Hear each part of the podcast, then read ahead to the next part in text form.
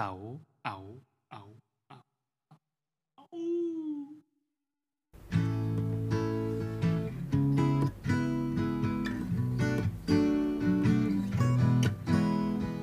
ก๊อกก๊อกก๊อกเปิดประตู เปิดออกดูเจอเจ้าหนี้ทวงตังค์มีไรหนุกหนุกมาปลุกให้คุณฟัง ไม่ต้องเสียตังค์ไม่ต้องใช้ตาดู เสาเสาเสามีประเด็นหลากหลาย เรื่องเล็กเรื่องใหญ่ที่ไม่ใช่เรื่องของกู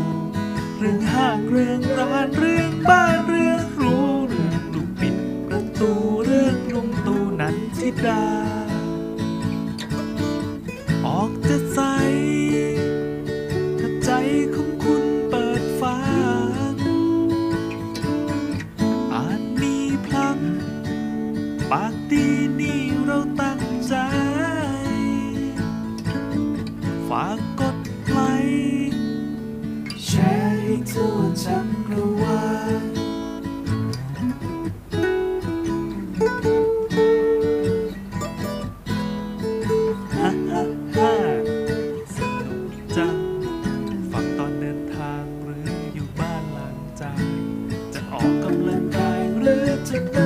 ำงานก็ขอฝากรายการไว้ประดับใจ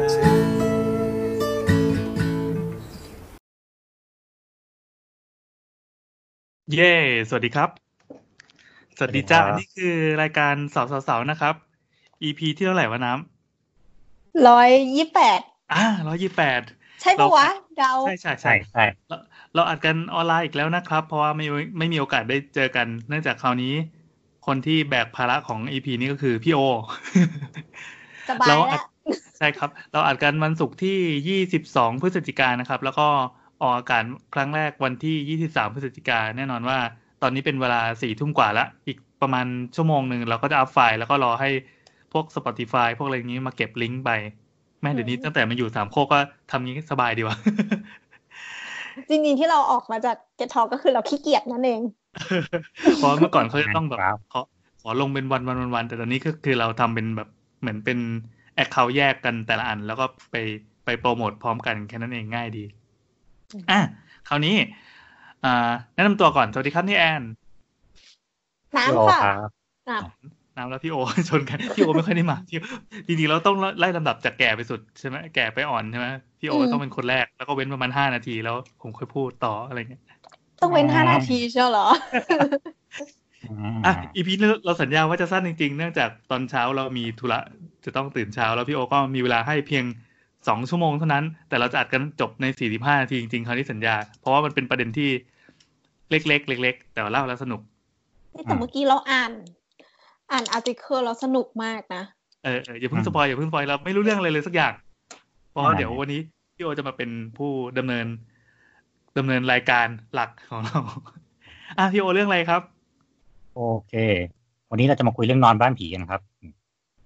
เฮ้ยเบสเบสคิดเวทมากเขาบอกแล้วชื่อตอนนอนบ้านผีทำไมต้องนอนบ้านผีอะพี่บ้านมันเป็นของคนไม่ใช่เหรอมันเป็นที่อยู่อาศัยอ่าวันนี้เราจะไปรายการงมงายไม่สิเราก็ไม่งมงายเฮ้ยรายการเขาเลิกไปแล้วเออดิสแบนดิสแบไม่นทีนี้จะพูดถึงเรื่องนี่มันจะเป็นเรื่องที่ว่า ปัจจุบันเนี่ยไอตัวบ้านคือที่ใช้คำว่าบ้านผีเนี่ยก็หมายถึงพวกบ้านล้างคือในปัจจุบันไอที่คือคนมันเพิ่มจำนวนขึ้นเนาะแต่ว่าในแต่ละประเทศเนี่ยในแต่ละในแต่ละเมืองเนี่ย มันมีพื้นที่ที่มันเสียประโยชน์อยู่อะที่พื้นที่ที่เสียประโยชน์ที่ว่าคือบ้านที่มันเคยมีคนตาย บ้านเคยมีประวัติพวกเนี้ย แล้วมันอืมกลายเป็นว่ามันเป็นที่ที่คนมันไม่ไปอยู่อะ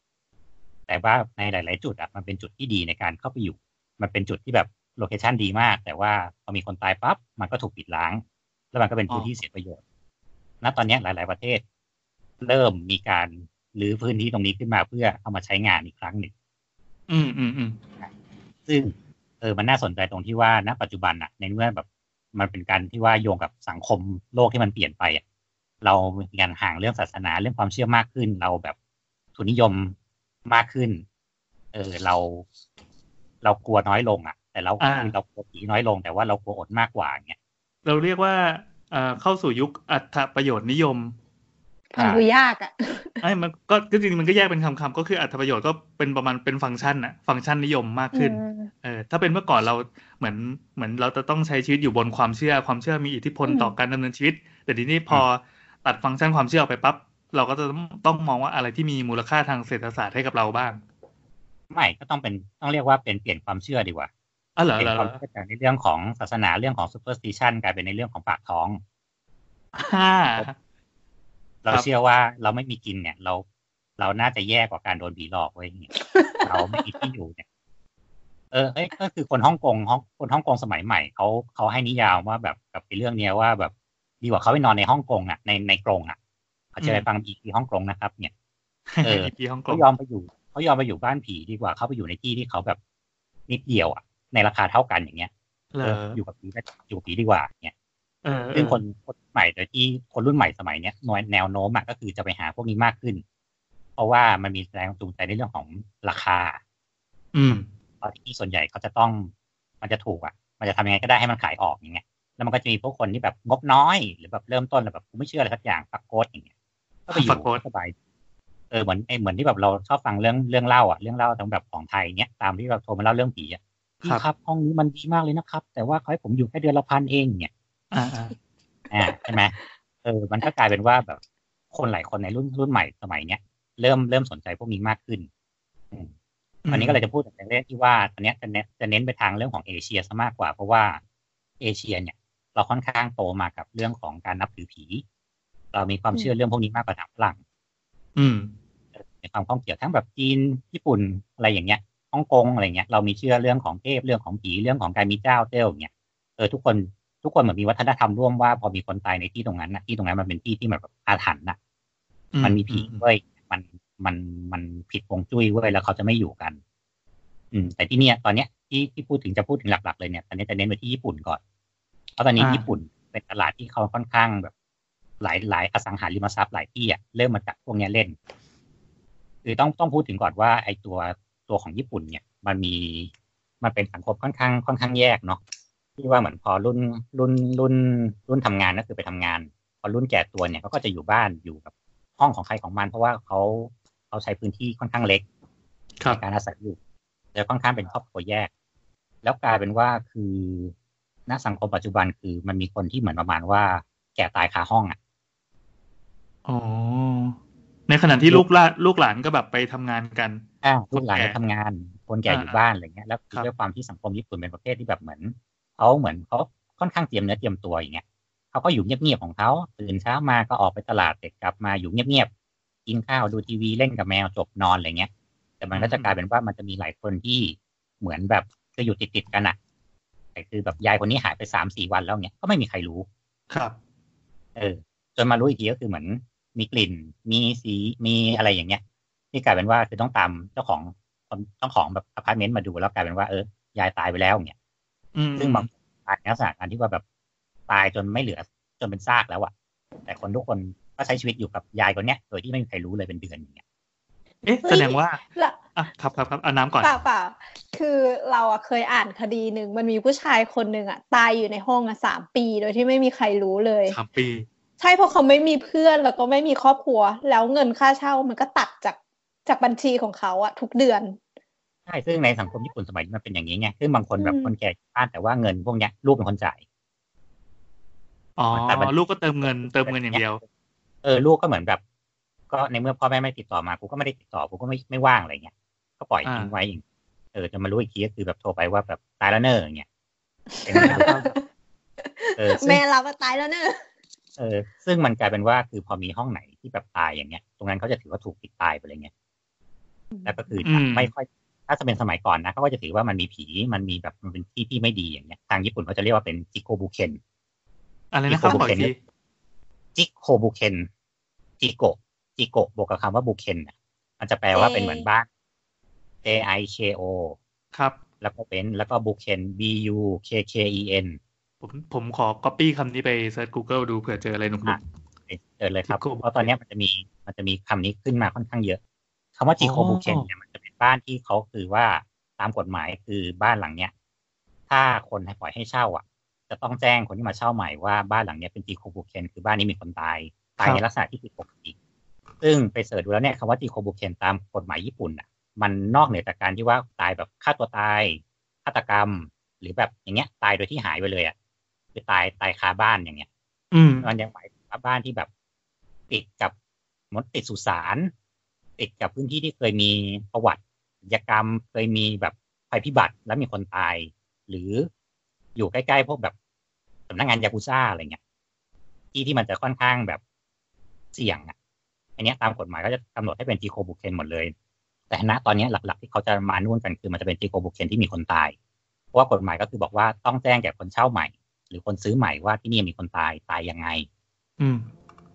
ซึ่งอันเนี้ยพอเป็นเมื่อก่อนปั๊บพอรู้ว่ามีเป็นจีโคบุเคนปั๊บคนจะไม่เอาเลย เพราะว่าอืมคือไอ้ยบ้านไม่มีไอเอาอย่างเงี้ย ซึ่งกลายเป็นว่าบางที่เนี่ยมันเป็นพื้นที่ที่ค่อนข้างแพง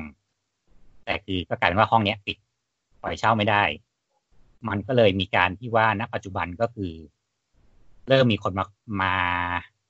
อสังหาเริ่มเอาตรงเนี้ยมาขายตลาดตลาดคนรุ่นใหม่มากขึ้นว่า เอาไหมเดี๋ยวมดตรงเนี้ยห้องทั้งหมดเนี่ยห้องละแสนเยนแสนเยนแสนเยนหมดเลย มีห้องเนี้ยให้หกหมื่น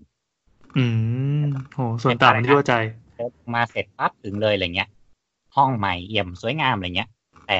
คุณต้องรับก่อนนะว่าเจ้าของคนเดิมเนี่ยแบบกินยาตายนอนอยู่ในอ่างเนี่ย นอนอกหัวพาดอยู่เนี่ยคอพาดอยู่เนี่ยคุณโอเคต้องหรือเปต้อล่างชี้จุดด้วยเหรอด้วยเหรอครับ ตามกฎหมายต้องบอกว่าต้องชี้ครับ ต้องชี้ชี้ว่าตายที่ไหนตายยังไง โอ้แล้วก็ระยะเวลาในการตายเอออ่าว่ากี่ปีมาแล้ว เช่นเหมือนห้องนี้ปิดมาเมื่อสามปีที่แล้วมีคนตายอะไรเงี้ยอืมอ่าซึ่งตอนเนี้ย มันเลยกลายเป็นว่ามันมีคนที่แบบว่าโอเคเอาเออจะไม่เป็นไรจะไม่กลัวอย่างเงี้ยเยอะขึ้น เมื่อซึ่กี้งเมื่อก่กำอลันงในตคิดลาดอยู่เลยว่าอะประมาณว่าเฮ้ยถ้าเกิดมันแจ้งด้วยเอกสารนะมันยังโอเค แต่แบบถึงแบบตอนวันที่เรามาดูห้องแล้วก็ คนที่พามาด้วยก็แบบนี่นะตายตรงนี้หัวอยู่ตรงนี้ ตอนแรกไม่กลัวเว้ยฟังนานๆ แต่เริ่มกลัวแล้วไม่เพราะว่าอ่าถ้าเป็นเมื่อก่อนอะถ้าเป็นเมื่อก่อนเขาก็คือเขาต้องโชว์สภาพห้องเลยนะว่าแบบเหมือนเข้ามาเสร็จโอ้โหคราบมึงเป็นแบบเป็นรอยเลยอย่างเงี้ยอ่าเออมันก็มีไงซึ่งหลังๆเขาก็เลยเป็นการธุรกิจว่าก็คืออะฉันอัพเครื่องใหม่หมดเลยเอาของเขิงออกไปให้หมดทำอะไรให้หมดแล้วก็จัดการปรับแต่งอะไรให้เรียบร้อยแล้วก็ค่อยปล่อยเช่าโดยที่บอกว่ามันเป็นจิโกบุเคน เมื่อกี้เปิดอ่านดู เขาบอกว่ากฎหมายนี้มาประมาณปีพันเก้าร้อยเก้าสิบอืมแล้วก็คดีทั้งหมดที่ฟ้องร้องเรื่องที่ไม่บอกว่าเป็นจีโกบุเคนอะชนะทั้งหมดเลย โอ้ใช่เขาถือว่าคือมันเป็นสิ่งที่คุณจะต้องซื่อสัตย์กับลูกค้า เออ อะ อันนี้ก็จะพูดถึงก่อนว่าแบบไอ้ความไอ้คำว่าจีโคบุเคนเนี่ยขั้นตอนที่แบบว่าเหมือนเขาเขารีโนเวทมันอะอืม เออต้องพูดก่อนว่าเวลาเวลามีคนตายในบ้านอะไรเงี้ย ทั่วโลกเลยนะแม้แต่เมืองไทยเมืองอะไรก็เถอะตำรวจจะเอาไปแต่ศพที่เหลือคนเจ้าของบ้านต้องเป็นคนจัดการเอง นึกถึงเคสที่แบบมีคนผูกคอตายแล้วเขาก็เอาศพไปแล้วก็เหลือเชือกผูกตรงคือไว้อ่านั่นน่ะ ซึ่งความเขาบอกว่ายิ่งเจอศพเร็วเท่าไหร่มันยิ่งทำความสะอาดง่าย บางคนแบบสามสี่เดือนอย่างเงี้ยมันกลายเป็นว่ามันมีทั้งหนอนทั้งแมลงน้ำทุกอย่างในร่างกายออกมาหมดแล้วอย่างเงี้ยซึมไปกลางอณูหมดแล้ว เออ มันก็จะมีบริษัทที่เขารับทำความสะอาดตรงเนี้ยคุโรสกิซึ่งเออคล้ายๆคุโรสกิแต่ว่าคือไอ้บริษัทตรงเนี้ย มันเหมือนตอนเนี้ยเริ่มมีเยอะขึ้น แล้วมันมีทั่วโลกเลยนะอเมริกาหรืออะไรเงี้ยที่เขารับทำพวกนี้โดยเฉพาะอะมีแบบว่ามีเป็น guidebook สอนเลยว่าคุณจะแบบว่าอยากเป็นอาชีพนี้ใช่ไหมคุณเอา guidebook นี้ไปอ่านแล้วคุณก็ทำตามนี้อะไรเงี้ย เออเขาก็จะแบบมีสอนบอกว่าเริ่มก็ต้องแบบกั้นกั้นบริเวณเนาะแล้วก็เหมือนเข้าไปใส่ชุดใส่คือใส่เครื่องป้องกันทั้งหมดอะเพื่อกันเชื้อโรคอะไรเงี้ย แล้วก็เริ่มเก็บกวาด ก็คือเริ่มเก็บเศษขยะเศษอะไรพวกเนี้ยเช็ดเขาบอกว่าพวกคราบพวกอะไรพวกเนี้ยก็คือต้องใช้แบบพวกทิชชู่อะเช็ดมันจะง่ายครับ แล้วก็คืครัอบใส่ในถุงที่แบบว่าเหมือนผูกเพื่อเตรียม พวกนี้มันจะเป็นไบโออาร์ซานหมดเลยไงมันจะเป็นสารเป็นขยะปนเปื้อนอะแม้แต่พวกที่นอนพวกอะไรพวกเนี้ยเขาต้องเอาพลาสติกห่อหมดเลยอืมเออเพื่อที่ว่าพวกเนี้ยจะต้องแบบเป็นขยะที่ส่งไปแล้วคือเผาสถานเดียวอืม ก็คือค่อยๆเก็บค่อยๆเก็บเก็บเก็บไปให้หมดเพราะพวกนี้ส่วนใหญ่มันจะเป็นว่า ก็คือมันก็จะไม่ไม่ค่อยมีญาติอะเพราะว่าถ้าคนตายโดดเดี่ยวอะเออก็คือเหมือนแบบติดต่อใครไม่ได้แล้ว หรือก็คือทุกคนก็ก็แบบก็ช่างอะก็ในเมื่อตายไปแล้วก็คือจบของก็ทิ้งไปเลยอย่างเงี้ยโอ้ยพี่ขณะที่พี่กำลังพูดเนี่ยคือผมผมก็ฟังไปด้วยแล้วก็ Google ไปด้วย ตอนแรกอะคือมันเป็นคำว่าจิกโกบูเคนใช่ไหมแล้วมันก็พาอืมไปสู่เรื่องอ่ามันมีมันมีประโยคคำที่ใกล้ๆอะเช่นแบบอ่า stigmatized property หรือว่า accident property อะไรเงี้ย แล้วมันจะอะไปจนเจอคำหนึ่งที่พี่กำลังพูดถึงเนี่ย คือ crime scene clean up อ่า แล้วมันมีภาพไว้ Google มันจะขึ้นเป็นแถบภาพข้างๆอะ ออกมารู้ๆคือปกติเป็นคนที่ดูภาพสดได้ไม่ค่อยคิดอะไรอะ แต่พอพอถ่ายไปเรื่อยๆ มันจะเจอแบบที่สยองขึ้นเรื่อยๆ อันนี้ผมไม่แน่ใจว่าคนคนที่กลัวผีจะจะกล้าฟังต่อหรือเปล่า แต่คือ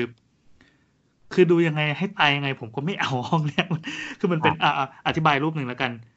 อ่าคืออย่างนี้มันจะมีรูปที่โด่งดังมากในอินเทอร์เน็ตอะที่เป็นน่าจะเป็นรูปคนที่เป็นเหลือแต่แต่เงาแต่คราบอะไม่ใช่ เรียกว่านึกภาพคนที่โดนรถชนบนถนนแล้วเขาเอาสเปรย์มาพ่นน่ะอะคล้ายอย่างนั้น แต่อันนี้อันนี้ไม่ใช่ไม่ใช่การพ่นสเปรย์นะครับ มันเป็นเป็นซากตามอ่าเหลืองรอยรอยรอยศพที่มันเป็นสีดำๆที่หลงเหลืออยู่อะแต่มันค่อนข้างสะอาดนะอยู่บนพื้นไม้ที่ลบไม่ออก ก็คือมันจะติดอยู่ตรงพื้นไม้ไปตลอดแล้วก็เหมือนเป็นเป็นรูปคนที่เป็นเอาไลน์ของคนน่ะตั้งอยู่นั้น โดยโดยที่เป็นสีดำๆอันนี้จะเป็นภาพที่เห็นกันบ่อยๆในในในออนไลน์ แต่ทีเนี้ยพอดูไอ้เว็บเอ่อ special cleaning crime scene clean up เนี่ยเขาก็พาไปดูเรื่อยๆว่าว่างานที่เขาทำอะมีอะไรบ้าง จนเจอรูปหนึ่งเป็นฟูกเอ่ออย่างคนญี่ปุ่นเขานอนฟูกแบบสามฟุตครึ่งอะไรเงี้ยอยู่แล้ว ก็อารมณ์ประมาณเป็นคนแก่นึกถึงบ้านโดเรมอนน่ะบ้านโนบิตะอ่าใช่ครับใช่ใช่ใช่ใช่แบบนั้น อันนี้คือเป็น เป็นเป็นฟูกแบบจนๆเลยอะแบบแบบบ้านเราก็เหมือนนอนเพิงอะแต่ว่าในห้องเขาเป็นห้องที่ค่อนข้างโอเค แล้วค่อนข้างมีครบเลยนะมีกันไกมีบุหรี่ที่เขี่ยบุหรี่มีถังขยะมี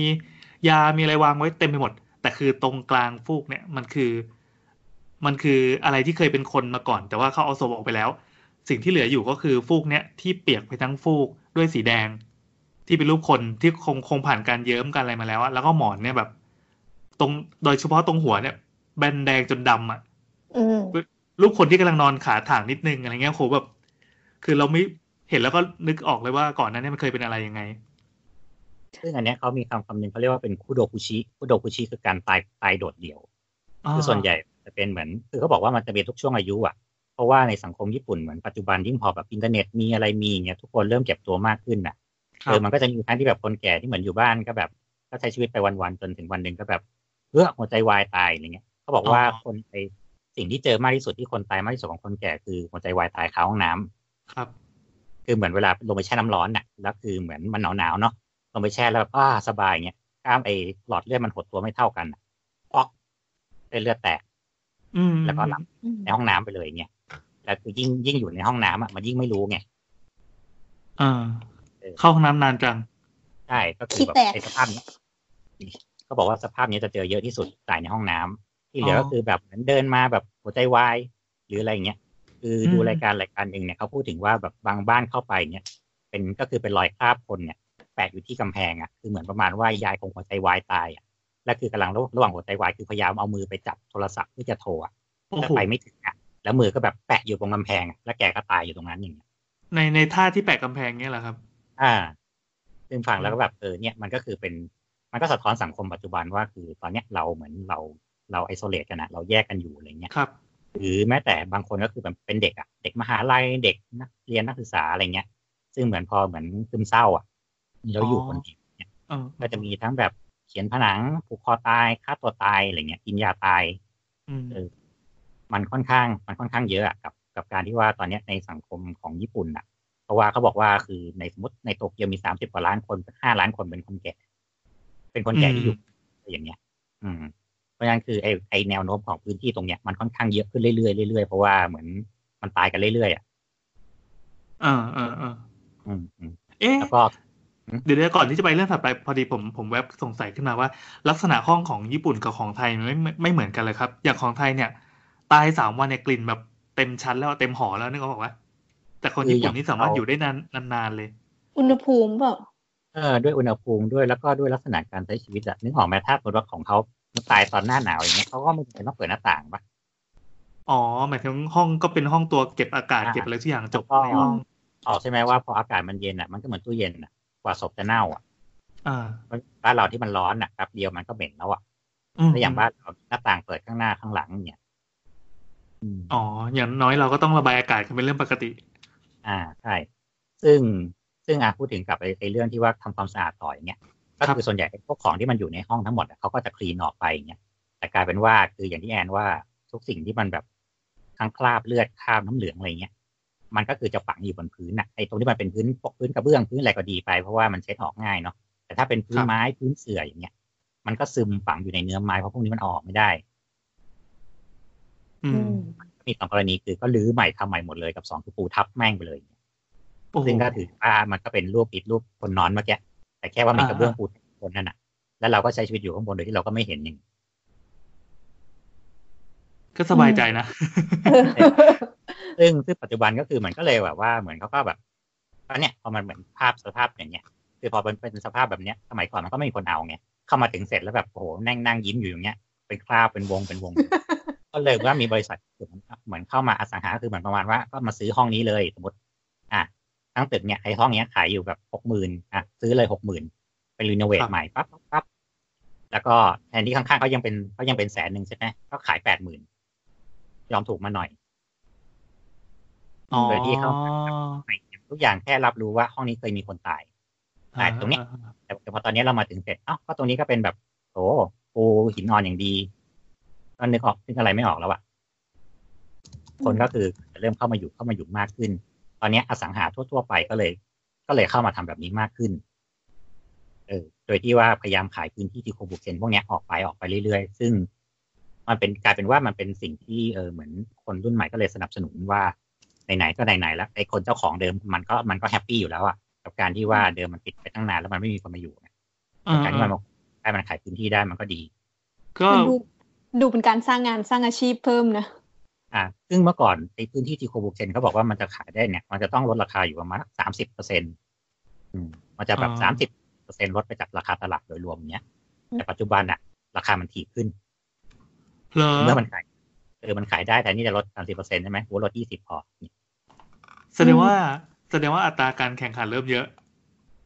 ใช่แล้วคือเหมือนคนรุ่นใหม่ก็คือแบบ ก็ไม่สนแหบสนตีอะไรอยู่แล้วไงก็อยู่ก็อยู่แล้วแบบก็แฮปปี้ดีอย่างเงี้ย ซึ่งเคยดูรายการที่เขาเคยสัมภาษณ์เขาก็เหมือนประมาณว่าก็อยู่ปกติ ก็แค่เคยรับรู้ว่าที่นี่เคยมีคนแต่เขาก็บอกว่าที่ไหนก็มีคนตายปะไปโรงพยาบาลอืมก็มีคนตายไม่เห็นกลัวการใช่ไปโรงพยาบาลเลย อันนี้อืมแค่แต่มึงอยู่แต่มึงอยู่กับเขาไงเนี่ยซึ่งเขาบอกว่าก็อยู่มาก็ไม่เคยมีอะไร มันก็ ก็ไม่มีอะไรหรือถ้าบางคนแบบมาอยู่เป็นคู่แฟนคู่อะไรเงี้ยมาอยู่สองคนอะ มันก็ไม่รู้สึกอะไรเงี้ยทุกคนก็เช้าก็บอกไปทำงานกันหมด เย็นก็กลับมานอนเนี่ยอืมซึ่ง อันเนี้ยมันก็เลยกลายเป็นว่ามันก็มีบางบริษัท คือก็บอกว่าในอสังหาบริษัทเนี่ยก็คือตามคือกฎหมายไม่ได้กำหนดหรอกแต่ว่าตามธรรมเนียมปฏิบัติอะเขาจะต้องบอกว่าบอกย้อนหลังไปสิบปี แม้ว่าห้องห้องเนี้ยจะเคยมีคนมาอยู่แล้ว แล้วก็ออกไปแล้วเนี่ย โดยที่ไม่ตายนะ แล้วก็พอขายที่ใหม่ก็ต้องบอกว่าอย่างน้อยๆเนี่ยวุ้นเมื่อแปดปีที่แล้วอะเคยมีคนตายนะ แต่ก็มีคนเคยมาอยู่สองสามเจ้าแล้วอ่าคุณจะเอาอย่างเงี้ย เออ แต่เขาบอกว่ามันจะมีบางที่ที่เหมือนประมาณว่าก็คือเหมือนอาจจะให้พนักงานมาอยู่ หรือว่า ให้คนมาเช่าระยะสั้นเช่นแบบสามเดือนฝรั่งมาอยู่สามเดือนอย่างเงี้ยแล้วไปแล้วก็ แล้วก็ลบประวัติไปเลยอะทำไมอะโดยมัที่นไม่มันบอกว่าที่โกบูเคนคือบอกประมาณว่าก็ก็เนี่ยคนเช่าคนอ่อนออกไปกลับประเทศไปละคุณเช่าไหมแสนหนึ่งเท่าที่เท่าห้องข้างๆเลยเนี่ยอ่าแต่อันนี้ก็ผิดกฎหมายนี่ครับ เพราะว่ามันไม่ถึงสิบปีใช่แต่ว่าเขาบอกว่ากฎหมายไม่ได้ไม่ได้กำหนดว่า ต้องย้อนไปกี่ปีไง แต่เขาบอกว่ามันเป็นธรรมเนียมปฏิบัติของคนญี่อ๋ปุ่อนเฉยทำเนียมเฉยๆอ่าๆอ่าแต่เมื่อกฎหมายไม่ได้บอกและกูก็เคยบอกคนก่อนหน้านั้นไปแล้วว่าที่นี่เป็นจีโคบุเคนนะอ่าคุณอยู่ได้ไหมอะอยู่ได้กูอยู่มาปีสองปีแล้ว แล้วกูก็ไปเขาก็ไม่พูดถึงแล้วเขาก็บอกว่าก็คนก่อนเคยอยู่แล้วก็ไป แล้วเขาก็กลับมาขายในราคาปกติใหม่อ๋อ ก็เลยนึกถึงอีกอาชีพหนึ่งที่เขาบอกว่าเป็นการรับจ้างนอนบ้านแนวนี้ อ่าใช่ตอนนี้มันเริ่มมีมากขึ้นทั้งทั้งญี่ปุ่นและของไทยก็มีนะของไทยตอนนี้ก็มีว่า เออเพิ่งมาดังเมื่อไม่นานนี้เองก็คือเหมือนเขาเป็นคนแบบก็เหมือนรับรับไปนอนอะอย่างเช่นแบบบ้านที่เคยมีคนตายแล้วเขาจะขายแล้วแบบขายไม่ได้อย่างเงี้ยอะอ่าอยู่เลยก็คิดตามราคาไปว่ายังไงแบบเจ้าของอยากให้อยู่นานแค่ไหนก็อยู่ก็ใช้ชีวิตตามปกติอยู่อยู่อยู่ไป แล้วก็เหมือนแบบติดตั้งกล้องในบ้านอะไรเงี้ยเพื่อที่ดูว่าแบบ ก็ไม่มีอะไรนี่ฉันนอนฉันกินข้าวฉันเดินดูทีวีฉันนั่นฉันนี่รถอยู่สักสองสามเดือนเงี้ยไม่มีคนละอ่าโอเค สบายใจละเขาจะเข้ามาอยู่ต่อก็ได้หรือแบบพอขายก็บอกไปเลยว่า ก็เนี่ยเคยมีคนมาอยู่แล้วก็ไม่เห็นมีอะไรอ่าอ่าอย่างโรงแรมหรืออะไรเงี้ยหรือกลายเป็นคนที่แบบเหมือนอะพิสูจน์ว่าห้องนี้เคยมี คุณมาอยู่สิว่ามันมีไหมอย่างเงี้ยไม่มีอ่า ไม่มีก็ปล่อยเช่าปล่อยอะไรต่อไปได้มันเป็นเหมือนการันตีว่าก็เคยมีคนอยู่ทำนองเดียวกันเหมือนกันที่นู่นก็เหมือนกัน ก็คือมีคนรับจ้างอยู่จีโคบุเคนเหมือนกัน อยู่เสร็จแล้วก็เหมือนอาจจะทำสัญญาว่าสามเดือนหกเดือน อยู่เสร็จปั๊บออกไปแล้วเขาก็คือเซตประวัติใหม่ อืม คือมันไม่ผิดกฎหมาย แต่มันก็ผิดธรรมเนียมปฏิบัติของของเราอสังหาของเขาอะไรเงี้ยอืมโอ้ผมเจอจริงด้วยคือในเว็บไทยรัฐนะครับ ไทยรัฐออนไลน์ เขาบอกมีอาชีพหนึ่งเดียวในไทย รับจ้างอยู่ห้องผีสิงพิสูจน์ความหลอนสิ่งลี้ลับ อันนี้เขาก็จะคือถ้าเป็นในไทยเขาจะเน้นไปเรื่องความหลอนก็ ในบรรดาประมาณสิบย่อหน้าเนี่ยเป็นเรื่องความหลอนแล้วก็ภาพประกอบเป็นภาพผีเลยเลยคือเราพยายามจะไม่ไม่พูดเรื่องผี แต่ก็ เขาก็บอกว่างานมันเป็นงานที่ดี เพราะมันเป็นงานที่ไม่มีใครอยากทำไม่มีกำไรอะไรมากก็พออยู่ได้แต่ทำแล้วสนุกมาก บางเคสเนี่ยจ่ายให้ไม่อั้นมีการจ่ายเงินเป็นล่วงหน้าเป็นจำนวนมากสามสี่เดือนเลยก็มีอยากให้ในไทยเนี่ยมีบริษัทแบบนี้มาเปิดบริการอีกเพราะตั้งแต่ทำมาสามปีอะมีลูกค้ารอคิวยาวรถใหญ่เออแล้วก็มีคนมาคือเขาเปิดเพจ แล้วก็รับสมัครทีมงาน ก็มีคนมาสมัครเพียบเลย คัดแล้วเหลือประมาณสามสิบสี่สิบคนแบบเฮ้ยต้องต้อเป็งนออคนดิชั่นด้วยเหรอ ใช่ใช่ใช่ต้อง อ้าวเอ่อเกิต้ดองแบมีบทั้งคนสติแตกขึ้นมาอย่างเงี้ยเขาก็เสียชื่อดีว่าเอ้าอยู่แป๊บใช่เดียวแม่งใช่พรุ่งนี้ออกแล้วว่ะแต่ว่าที่นี่แม่งเฮี้ยนหว่าเนี่ยเออเออเออแล้วเขาบอกว่าคัดมีทั้งคนมีเซนส์พวกกลัวผีมากๆแล้วก็พวกไม่กลัวผีเลยอะไรอย่างงี้ก็มี แต่ก็ยังอุตส่าห์มีบางคนเจอดีจนหัวโกรนทำงานไม่จบต้องเลิกกลางคันก็มี ตอนนี้ก็ยังรับสมัครคนอยู่เรื่อยๆ เหมือนกันเขาได้บอกเงินเดือนไหมว่าเท่าไหร่ ไม่บอกไม่บอกแต่เขาบอกอะไรายได้โอเคเลยว้าวเฮ้ยเจ๋งว่ะเออว่ะสนละ เอออย่างอย่างเมื่อกี้ลืมพูดว่าไอ้ตัวคนที่แบบรับทำความสะอาดบ้านพวกเนี้ยเขาแบบครั้งหนึ่งอะเขาได้แบบแปดหมื่นเยนถึงสามแสนเยนเลยนะอยู่ที่ขนาดห้องหรือแบบอยู่ที่สภาพศพอะ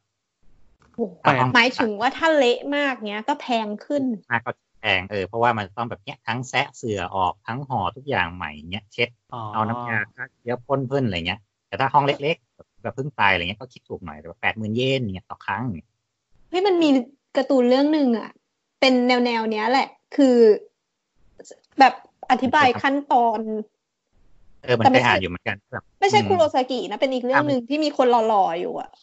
อ่า แล้วหลังมันจะกลายเป็นเรื่องของแบบเป็นเรื่องฆาตกรรมเรื่องอะไรไปไงเออแต่หน้าที่ไปอ่านเหมือนกันว่าแบบเหมือนเขาก็ทำหน้าแล้วแบบทำหน้าที่เป็นคนทำความสะอาดศพอะแล้วคือเขียนรายละเอียดชัดมากอะว่าแบบเนี้ยซึมลงไปเท่าไหร่ต้องยกขึ้นมายังไงอะไรเงี้ยเอาเสื่อออกไปเช็ดนั่นเช็ดนี่อย่างเงี้ยอืมอืม เออแล้วก็พอมันพอมันเป็นอย่างเนี้ย มันก็เลยว่าจริงๆมันเป็นปัญหาที่ทุกทุกประเทศมันมีอะ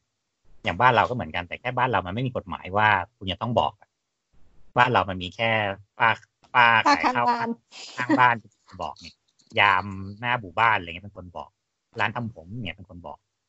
แต่เราไม่เคยมีการตรงว่าบ้านนี้เคยมีคนตายนะบ้านนี้เคยผูกคอตายนะอะไรเงี้ยอ่าอ่าอ่าเราเราจะแย่กว่าเขาตรงนี้แต่ว่าคือ ถ้าสมมติสำหรับ คนรุ่นใหม่ที่เขาไม่ไม่เชื่อจริงๆเรื่องเจ็บต่อไปอะมันก็เป็นมันก็เป็นพื้นที่ที่มันดีนะในการที่ว่ามันเปิดตลาด เปิดให้มันใช้พื้นที่ได้มากขึ้นอะ มันก็เป็นการเสียเวสพื้นที่ในเปล่าประโยชน์ให้มันน้อยลงอย่างเงี้ย อืมเออพออย่างเงี้ยแม้แต่แบบอะพอพูดถึงฮ่องกงมั่งฮ่องกงคือเราก็รู้อยู่แล้วว่าพื้นที่มันแพงมากครับๆแต่ว่าฮ่องกงเนี่ยมันเป็นเหมือนคนจีนเนาะเขามีความเชื่อแล้วแบบมีฮวงจุ้ยเพิ่มขึ้นมาอีก ในการที่ว่าพอมีคนตายหรือมีอะไรเงี้ยมันค่อนข้างแบบเป็นเป็นเป็นเรื่องที่แย่มากสำหรับเขาเงี้ยมันไม่ใช่แค่เรื่องผีเหมือนญี่ปุ่นนะแต่มันมีเรื่องอ่าพลังงานเรื่องความเจริญของของอะไรอย่างเงี้ยเออแต่กลายเป็นว่าคือณปัจจุบันคือคนรุ่นใหม่ก็เหมือนกันในเมื่อคนรุ่นใหม่เป็นคริสต์คนรุ่นใหม่เป็นไม่มีศาสนาอย่างเงี้ยเออ กูก็ไม่กลัว กูก็ไม่ได้สนใจอะไรพวกนี้อย่างเงี้ยกลายเป็นว่าคือทุกคนบอกว่าดีกว่าไปแบบนอนอยู่ริมถนนนะไอสู้ฉันมีห้องแบบ แต่ว่าเป็นห้องที่มีคนตายฉันก็ไม่กลัวเนี่ย อย่างฮ่องกงนี่นึกนึกไม่ออกเลยว่าตึกไหนที่จะไม่มีคนตายมันต้องมีทั้งหมดเลยอะเออ แต่ว่าคือห้องที่มันคนตายไงอ๋อต้องเป็นห้องเลยเนาะอืมทั้งสิบชั้นมันจะมีห้องหนึ่งที่แบบปิดอยู่อย่างเงี้ย เอายันแปะไว้อย่างเงี้ยก็ดึงยันออกแล้วกูเข้าไปอยู่อย่างเงี้ย ซึ่งเขาอืมอย่างที่ฮ่องกงมันมีเลทราคาเลยนะแบบถ้าห้องนี้โดดตึกเนี้ยลดราคายี่สิบเปอร์เซ็นเออถ้าห้องนี้เคยยิงกันตายหรือว่ามีอะไรอย่างเงี้ยลดห้าสิบเปอร์เซ็นอ่าเออมันมันมันมีเลทราคาไว้เลยอะว่าแบบอะมึงอยู่ได้ระดับไหน ห้องนี้โดดตึก อะโดดตึกศพไม่ได้อยู่ที่นี่มึงอยู่ไหมลดยี่สิบเปอร์เซ็นแต่แบบถ้ายิงกันตายนู่นนี่นั่นก็คือส่วนลดลดไปตามความความเลวร้ายของการตาย อันนี้คือเขาพูดเองแล้วว่ากฎหมายบังคับด้วยครับที่ฮ่องกงไม่ไม่เสือบอกว่าอันนี้เป็นราคาเหมือนราคาราคาที่เขาอ้างอิงกันตามอสังหาที่เขาขายอะ อืมอืมอะเช่นเราเราซับเรารับซื้อมาอย่างเงี้ยเราบอกไปเลยว่าอันเนี้ยขายได้ก็คือลดเลยยี่สิบเปอร์เซ็นแต่อันหนึ่งเหลือแปดหมื่นเนี่ยแต่ถ้าห้องนี้แบบแทงกันตายเอาหัวตั้งไว้บนหลังตู้เย็นอะไรเงี้ยอะลดให้ห้าสิบเปอร์เซ็นเลยเหลือห้าหมื่นอยู่ไหมเนี่ย อยู่แล้วถ้าลงแก๊สในทวีตวันก่อนนี่ลดกี่เปอร์เซ็นต์อืมอะไรนะอะไรนะแต่ลถ้ามลงแก๊สรมแก๊ส อ่า ลมแก๊สตายอย่างเงี้ย ก็คือตายแบบไม่ทรมานตายแบบนู่นนี่นั่นอย่างเงี้ย ก็แบบมีก็มีก็มีเลทของเขาอยู่อย่างเงี้ยแต่ว่าในปัจจุบันฮ่องกงแม่งฮ่องกงยิ่งกว่าญี่ปุ่นอีกตรงที่ว่าตอนนี้คือลดอย่างมากสุดๆก็แค่สิบเปอร์เซ็นต์ไม่ว่าตายด้วยกรณีใดก็ตาม โอ้โห ตายก็ไม่ค่อย ไม่ค่อยซีเรียสอะไรละตอนนี้อืมคือคือด้วยความที่ที่มันน้อยลงเรื่อยๆอะแล้วคนรุ่นใหม่คือกลัวอย่างที่บอกอะว่ากลัวแบบกลัวไม่มีที่อยู่มากกว่ากลัวอยู่กับผีอะอืมแต่ก็ปรับแต่งซะหน่อยอะไรซะหน่อยแล้วก็เข้าไปอยู่เลยก็คือก็ก็ช่างมัน ทุกคนได้เหตุผลเหมือนกันว่าก็ก็แค่ผี ก็แค่ผีสงสารนะเพราะแบบที่ไหนก็มีคนตายดังนั้นถ้ามันเถื่อนเนี่ยดีกว่าแบบไม่มีอะ การไม่มีเป็นเรื่องใหญ่สำหรับเขามากกว่าอย่างเงี้ยอ่าเออฟังดูก็แบบน่าน่าเศร้าเนอะแบบผีแม่งที่อยู่น้อยลงเรื่อยๆเรื่อยๆเพราะคนแม่งไม่กลัวแล้วอะเนี่ยผีมันมีที่อยู่เพราะความไม่เชื่อ วันหนึ่งความเชื่อไม่มีผีก็ไม่มี ประมาณนั้นเนี่ยอืม ซึ่งมันก็เลย ตอนเนี้ยมันก็เริ่มลามไปหลาย ๆ ที่หรือแม้แต่บ้านเราก็เถอะมันก็มีอะที่ว่าก็บ้านนี้มีคนตายก็ช่างเนี่ยก็รีโนเวทอยู่ ก็ไม่ได้คิดอะไรแต่อย่างบ้านเราก็อาจจะมีพิธีความเชื่อมากหน่อยอะพระมาเอาสายสิญจนมาเอานั่นเอานี่มาเนี่ยก็เพื่อความสบายใจ แต่สุดท้ายก็ก็มันก็เป็นการนี่มากขึ้น แต่แค่ของเราก็คือแค่ถ้า renovate เราก็ไม่บอกก็จบก็ขายห้องเท่าเดิมราคาเท่าเดิม อันนี้อ่านเคสหนึ่งเขาว่าบอกว่าอ่ามีคดีฆาตกรรมอยู่ที่ซามะ ที่ไหนก็ไม่รู้ มีการฆาตกรรมฆาตกรเนี่ยฆ่าคนทั้งหมดเก้าคน แล้วก็เก็บศพไว้ในอพาร์ตเมนต์ซึ่งอพาร์ตเมนต์เนี้ยเป็นอพาร์ตเมนต์ไม้ลักษณะห้องเป็นห้องเดี่ยว แล้วก็อยู่ใกล้ๆสถานีรถไฟอืมทีเนี้ยพอมันเกิดแบบฆาตกรรมสะเทือนขวัญขนาดเก้าศพแล้วแบบอยู่ในห้องเดียวกันอะซึ่งซึ่งไอ้ตึกเนี้ยมันมีทั้งหมดสิบสอง unit เจ้าของห้องอะเจ้าของ property อะเข้ามาปุ๊บก็ร้องไห้เลยเพราะคิดว่าแบบแม่งต้องขายไม่ได้แล้วแน่ ๆ เลยอะปรากฏว่า ไอ้มีสิบสอง unit แล้วก็มีคนเช่าอยู่ทั้งหมดสิบ unit ไม่ไม่นับอันที่เกิดฆาตกรรมนะ คนรอบๆก็เลยบอกว่าในฐานะที่มันเป็นไออพาร์ตเมนต์ไม้แล้วก็เก่าด้วยอะ่ะทำไมไม่ทุบแล้วสร้างใหม่เลยอะไรอย่างเงี้ย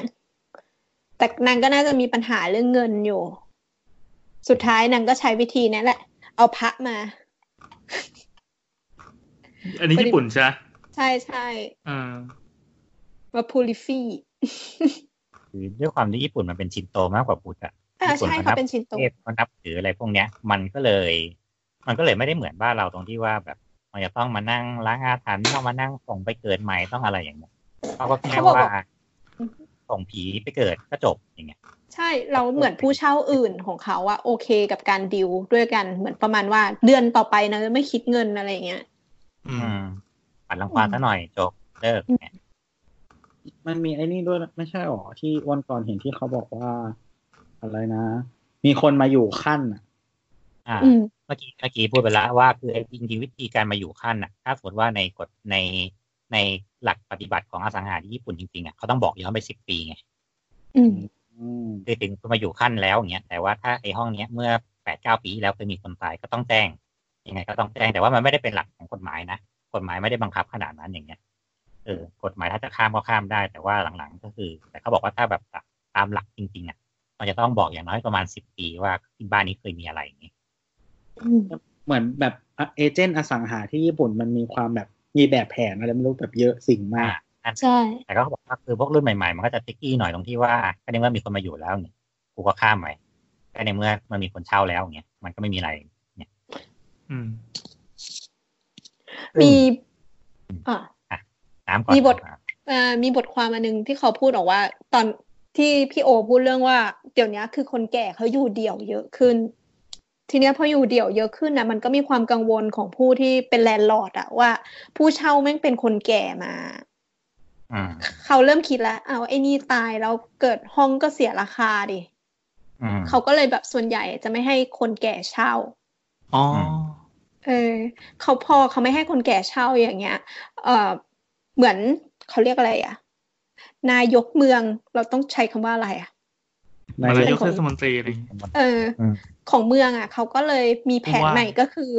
ทำเป็นnursing ขึ้นมาให้คนแก่ไปรวมกัน เพื่อรองรับ เออเหมือนซึ่งจเขาริจะงๆมันผลัก็กดีนะเ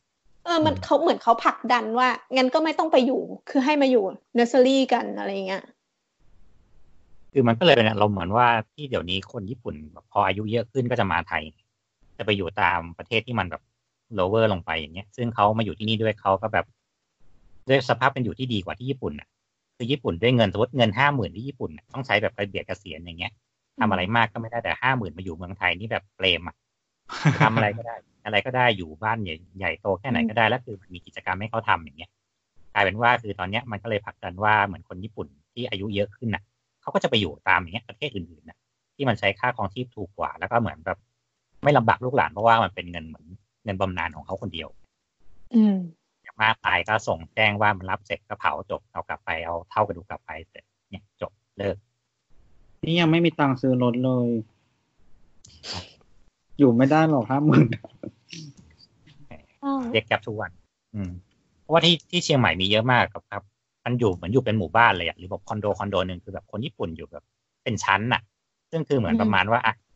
บ้านคุณนายนู้นแบบแม่เขาไปอยู่ที่เมืองไทยนะเออตามไปอยู่ด้วยอย่างเงี้ย แล้วเขาก็มาอยู่รวมกันน่ะ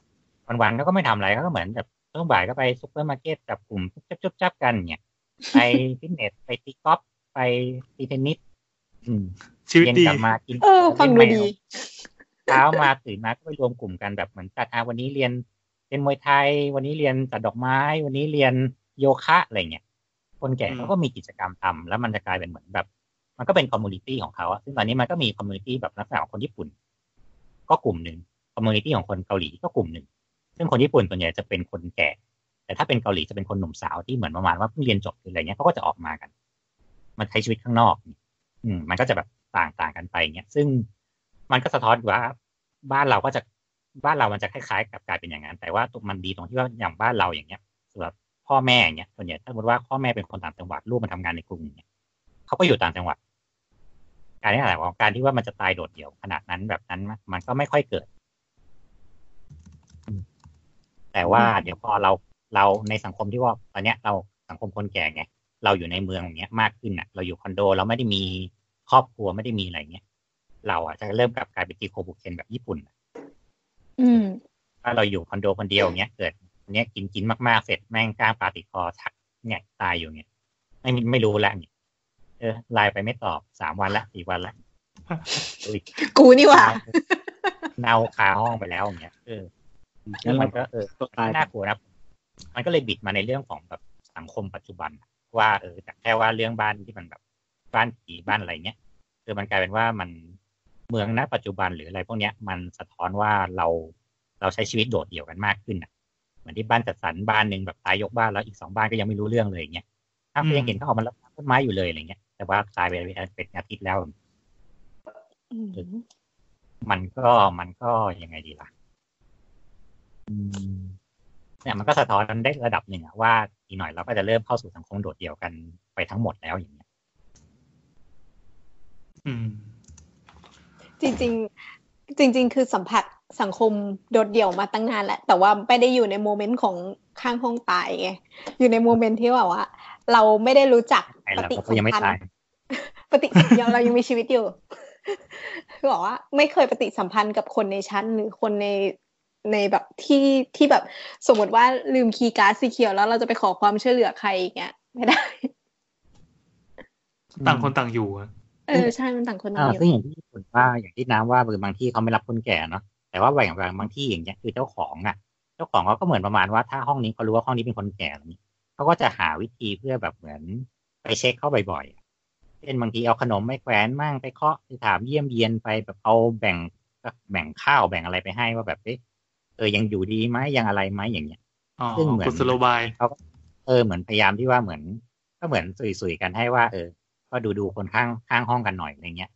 อืเออมก็อย่างดูรายการรายการหนึ่งเขาบอกว่าคือมันเป็นที่ญี่ปุ่นนั่นแหละ คือคนที่เขาเก็บศพเก็บเก็บสถานที่อะไรเงี้ยเขามีงานอดิเรกคือเขาทำเสร็จเขาเก็บเสร็จแล้วเนี้ยเขาก็จะมาทำโมเดลของบ้านหลังนั้นที่เขาเพิ่งไปเก็บซากมาทำไมอะครับเพื่อเขาบอกว่าเพื่อเหมือนให้ ให้แบบเหมือนมันสะท้อนอะไรบางอย่างว่าคือเหมือนอยากให้ให้รู้ว่าแบบที่นี่เคยมีประวัติยังไงอย่างเงี้ยเขาบอกมีบ้านหลังนึงอะเจ้าของแบบตายไปเป็นอาทิตย์แล้วอะแล้วเขาเลี้ยงแมวไว้อย่างเงี้ยคือแมวห้องนั้นอะ ร้องตลอดเวลาร้องแบบร้องตะกุยตะกุยตะกุยอะแต่ก็ไม่มีอ๋อใครสนใจเลยในการคิดเออะอคือแมวต้องการร้องเพื่อบอกว่าเจ้าของกูตายไปแล้วอย่างนี้เปล่าหรอกเขาบอกว่าแมวมันหิวเออเออกินไปหมดแล้วไม่รู้เขาบอกว่ามันก็เลยเหมือนแบบยิ่งเจ้าของมาถึงไม่เหลือแล้วเงี้ย เขาบอกว่ามันยิ่งสะท้อนว่าสังคมญี่ปุ่นปัจจุบันมันค่อนข้างที่แบบน่าหดหู่อะว่าแบบเนี่ยขนาดแบบ คือมึงก็รู้นะคือลงมาบอกอะว่าแบบข้างห้องในยแมวเสียงดังมากอะไปบอกหน่อยอะไรเงี้ยแต่ก็ไม่มีใครคิดจะไปแบบว่าไปเคาะดูว่า เอ๊ะคุณเป็นอะไรหรือเปล่าอะไรเงี้ยจนครบเจ็ดวันแล้วอย่างเงี้ย จนจนมันผิดปกติจนมันเหม็นจนอะไรจนเจ้าของต้องมาไขดูแล้วแบบอ้าวตายหาไปแล้วอย่างเงี้ยเฮ้ยเรานึกออก เราเคยอ่านหนังสือการ์ตูนเรื่องหนึ่งมันพูดประมาณว่า ให้สังเกตอะว่าประตูอพาร์ตเมนต์ไหนที่มันมีช่องรับจดหมายอะแล้วแล้วหนังสือพิมพ์อะมันจะเสียบคาอยู่ในนั้นอะที่เยอะๆล้นๆอะอ่า คือตายไปแล้ว ใช่ใช่คือแปลว่าเจ้าของห้องไม่อยู่ หรือก็ตายไปแล้วอยู่แค่นี้ ถ้าเขาไม่อ่านหนังสือพิมพ์กันแล้วใช่ก็ซึ่งปัจจุบันเนี้ยมันดูไม่ได้เว้ยเพราะว่าคนอะรับข่าวทางออนไลน์ ก็มีกล่องลาซาด้ากองอยู่มีคนมาเอา เฮ้ยเราใช่เราเก็ตว่าเราเก็ตว่า คือตอนที่ไปจีนอะ ตอนนั้นเราพักไอ้พวกแบบอโกด้าอะไรเงี้ย แล้วมันขึ้นไปตั้งแบบชั้นสี่สิบกว่าๆมันก็เป็นแบบห้องเก่าๆนะเป็นบนบนตึกที่ค่อนข้างสูงอะแล้วห้องหนึ่งตรงทางสามแพร่งอะมันมีจดหมายที่เสียบเสียบเสียบเสียบเข้าไปเรื่อยๆ วันแรกที่ไปเสียบประมาณหนึ่งวันที่สองมันเพิ่มก็แสดงว่ามีมีการเพิ่มขึ้นทุกวันเป็นจดหมายจำนวนไม่นิ่งอะเพิ่มจนแบบยัดใต้ซอกประตูจนแน่นซอกไปหมดเลยอะหนีหนี่ เอออาจจะหนีหนี่เออไม่ได้ตายหรอก ไม่แต่ว่าคือที่ที่ไม่บอกชื่อดีกว่าเนี่ยครับ ไม่ก็มีคอนโดแห่งหนึ่งแล้วก็ ทีนี้คือเหมือนแบบ เหมือนมีคุณป้าคนนึงอะ แล้วเขาก็อันนี้เขาก็เล่าเล่ากันมานะประมาณว่าเหมือนแกเป็นคนแบบสุขภาพไม่ค่อยแข็งแรงอะไรประมาณเนี้ย แล้วก็เหมือนคือรับเงินจากอารมณ์แบบว่า เหมือนเป็นเพนชั่นฟันอะไรประมาณเนี้ย ก็คือเหมือนบำบำบำเหน็จบำนาญอะไรแล้วเนี้ยอือฮึเออ แล้วก็เหมือน เหมือนเขากะว่าแบบเออเกษียณละอีกไม่นานคงตายละ ก็เลยขายทรัพย์สินทิ้งอะไรอย่างเงี้ย เตรียมตัวรุ่นนี้นั่นก็แค่เช่าห้องอยู่ไป อะไรอย่างเงี้ยให้มันแบบมีชีวิตอยู่ไปแล้วก็ แต่คือผ่านมาหลายปีไม่ตายสักทีอืมก็เลยหมดสิ่งที่วางแผนไว้ก็คือเหมือนแบบ เหมือนแบบมันผิดพลาดไปหมดเลยอะไรอย่างเงี้ยก็คือเหมือนแบบสุขภาพไม่แข็งแรงแต่แบบ คือก็เหมือนไม่ป่วยแบบเมเจอร์ จนแบบกูจะตายสักทีอะไรอย่างเงี้ยเออไอสิ่ง financial plan ที่วางแผนไว้ทั้งหมดก็คือมันพังอะไรเงี้ยอืมประมาณนั้นเฮ้ยแต่เคย อะเออเคยดูช่อง YouTube อันนึงอะ ที่ที่เขาเป็นคนแคนาดาแหละเขาไปอยู่ญี่ปุ่นอะ แล้ว เหมือนเขาไปคุยกับ real estate agent เจ้าหนึ่งที่เหมือนแบบ specialize ด้านบ้านที่มีคนตาย บทความของเราก็มีชื่อเนี่ยเออแต่โทกิวาดา อิระอะไรใช่ปะจำชื่อไม่ได้แล้วเขาแต่เขาไปคุยกับคนเนี้ยแล้วเหมือนเขาก็แบบ ให้คนเดียวเล่าให้ฟังว่าแบบ เออแบบบ้านที่แย่ที่สุดที่เคยเจอเป็นแบบไหนอะไรอย่างเงี้ยอืมก็เหมือนคนคนเนี้ยก็คือพาไปที่บ้านหลัง บ้านหลังหนึ่งไม่ใช่หลังนั้น แต่ว่าเขาก็บรรยายว่าแบบเขาเป็นยูทูบเบอร์เหรอหรือว่าเขาเป็นเขาเป็นยูทูบเบอร์แต่ว่าเป็นเป็นฝรั่งคนอืมคนแคนาดาย้ายไปแต่งงานกับคนญี่ปุ่น แล้วก็ย้ายไปอยู่ญี่ปุ่น อืม แต่ว่าเขาไปสัมภาษณ์คนที่ เป็น real estate agent ก็คือคนนายหน้าหาบ้านเนี่ยเออก็ที่แบบคือเจ้าเนี้ยเขาเหมือนว่าเขาแบบเจอเขาเรียกว่าอะไร opportunity เพราะว่าคนญี่ปุ่นอะแบบตายเยอะใช่ไหมตายในบ้านอะอือฮึก็เลยเหมือนแบบ specialize ด้านบ้านที่มีคนตายโดยเฉพาะเอาดีเลยเออเออเออนั่นแหละ แล้วก็พาไปแล้วเหมือนแบบเขาก็เหมือนบรรยายบรรยากาศให้ดูว่าก่อนที่บ้านหลังนี้จะถูกทำความสะอาดอะ คนเนี่ยศพอยู่ตรงนี้ตรงนี้ไหลออกมา อะไรอย่างเงี้ย อันนี้แบบกระจายไปอยู่ตรงนู้นอะไรอย่างเงี้ย ก็แบบบรรยายให้ฟังเออแล้วก็พาไปดูแล้วก็ให้จับเสือดูผนังอะไรอย่างเงี้ยที่แบบที่มันเคยมีเศษซากอะไรอยู่ นี่คือเก็บเก็บรายละเอียดไว้เลยใช่ไหมใช่ใช่แล้วเขาก็บอกว่าแบบเหมือน คือเขาก็คือเหมือนเขาทำมานานแล้ว จนเขาจะมีเขาเรียกว่าอะไรอะ วิธีการทำงานของเขาอะอย่างเช่นว่า โอเค พอได้รับแจ้งมาเขาก็จะมาดูสถานที่ก่อน บางครั้งก็ ศพยังไม่ได้ถูกเก็บบางครั้งก็อาจจะมีแบบเหมือนหน่วยที่เก็บศพอะเขาอาจจะมาเริ่มเริ่มทำความสะอาดเก็บแล้วอะไรอย่างเงี้ยเออแล้วก็มาทำความเออแล้วก็แบบคุยกับญาตินู่นนี่นั่นเขาก็จะมีวิธีการของเขาอะไรอย่างเงี้ยก่อนที่ทุกอย่างจะแบบคลีนเรียบร้อยแล้วค่อยไปประกาศขายอะไรอย่างเงี้ยอืมหรือประกาศหาผู้เช่าอะไรก็แล้วแต่ก็แล้วแต่ความประสงค์ของญาติ เนี่ย ฟังมาตั้งนานแล้วอะเรามีเรื่องอยากเล่ามากเลย ยังไงครับ คือมันเป็นเรื่องสยองขวัญที่แบบที่มันมีคนอะมาเช่าอพาร์ตเมนต์ที่เป็นไม้อะแล้วมันเป็นพื้นไม้แล้วทุกคืนที่นางนอนนะนางจะนอนขึ้นไปมองบนฟ้าใช่ไหมนางแล้วนางก็รู้สึกว่าบนฟ้ามันมีเงาคน ซึ่งนางก็ไม่สนใจเว้ยเราจนกระทั่งอะเงานั้นนะมันชัดขึ้นมาเรื่อยๆอะชัดขึ้นมาเรื่อยๆจนสุดท้ายอะนางก็เลย ตัดสินใจไปเคาะห้องข้างบน เราก็ก็คือไปขอตายแล้วเป็นแบบเลือดที่มันไหลใช่ไหลลงมาที่ฝ้าเจอเป็นรูปคนอืมเลือดเลือดน้ำหลงน้ำเหลืองอะไรทั้งหลาเอยอเออครับสบายใจแล้วได้เล่าเรื่องนี้ อะไรวะ เป็นแบบว่าคอมโบอาหารอาหารเช้า ไม่ซึ่งอย่างเงี้ย พอพูดพอพูด concept เนี้ยกับทางตะวันตกอะมันคนละแนวกันไปเลยไงซึ่งที่ตะวันตกมันกลายเป็นว่ามันเหมือนเป็นจุดขายอะว่าแบบบ้านนี้มีคนตายเว้ยบ้านนี้มีประวัติเว้ยอย่างเงี้ย จุดขายยังไงวะพี่ มันขายได้ด้วยเหรอ ขายเป็น story เออนั่นเหรอ เหมือนเออขาย story ว่าแบบ ก็เนี่ยคือเหมือนแม้แต่โรงแรมอะ มันก็จะมีแบบห้องนี้คือห้องนี้เฮี้ยน ห้องนี้ที่เคยมีประวัติว่าเฮี้ยน ห้องนี้อาจจะราคาแพงกว่าห้องอื่นด้วยซ้ำมาลองนอนไหมเนี่ยจำตอนไก่ย่างได้ปะอะจำตอนไก่ย่างได้ปะที่ที่ที่แขกรับเชิญเรามาเล่านาคุณนาสปอยอะไรนะก็คือเหมือนเขาเล่าเรื่องว่าเขาคุยกับอ่า professor ที่แบบ specialize ด้านผีอะอ่า อ่าแล้วเขาก็พูดประเด็นประมาณนี้เหมือนที่พี่โอเล่าอะ อ๋อ ไอไอไอการที่มี story ผีนู่นนี่นั่นอะ คือเนื่องจากว่าเหมือนสังคมมันอยู่ในจุดที่ไม่เชื่อเรื่องผีต่อไปแล้วอะ เรื่องคือเรื่องผีกลายเป็น entertainmentเออ มันกลายเป็น entertainment มันเคยแบบประหลาดหายากนู่นนี่นั่น เพราะฉะนั้นเนี่ยคนก็เลยอยากจะมาลองอยากจะมาดู อยากจะมาแบบเสพสิ่งนี้ไอความผีทั้งหลายโอ้สงสารน้อง ซึ่งมันมีไงมันมีแบบยิ่งว่าเออคืออย่างเมืองนอกเนี่ยคือนึกนึกออกไหมเคยได้ยินแบบว่าบ้านนี้อยู่มาตั้งแต่เมื่อร้อยสี่สิบปีที่แล้วสมัยเป็น lord baron อะไรอย่างเงี้ยอ่าคือมันมีคนที่เหมือนมาขายบ้านแล้วบอกว่าบ้านนี้เคยตายเคยมีแบบเป็นคนสำคัญ อย่างเงี้ยสมมติเป็นเคยเป็นเจ้าเมืองมาก่อนตายอยู่บนเนี้ยเออแล้วปัจจุบันก็ยังมีคนเห็นอยู่นะว่าเจ้าเมืองยังเดินวนเวียนวนเวียนอยู่เนี่ยเพราะฉะนั้นบ้านนี้ถูก up ราคาเป็นพิเศษเพราะว่าบ้านนี้มี story ที่มันมากกว่าบ้านธรรมดาอย่างเงี้ย มันก็จะมีคนที่เขาแบบเหมือนอยากมาลองของเออหรือคนที่แบบประมาณว่ากูมีอะไรที่มัน special กว่าคนอื่นอะ บ้านกูมีประวัติอะเออ อันนี้มันน่าสนใจน่าสนใจเรื่องความเชื่อครับ คือ พอพี่บอกว่าเอ้ยที่ญี่ปุ่นมันเป็นอย่างนี้ ที่อ่าต่างประเทศตะวันตกเป็นอย่างนี้ แต่ทีเนี้ยผมรู้สึกว่าเทรนด์เนี้ยมันมันน่าจะยังไม่เกิดในไทย หรือไม่รู้ว่าอาจจะเกิดแล้วก็ได้นะ แต่คือผมรู้สึกว่าความเชื่อเรื่องผีเรามันต่างกันมากจริงอยู่คู่ยังทำไม่ได้นะครับ เออคือ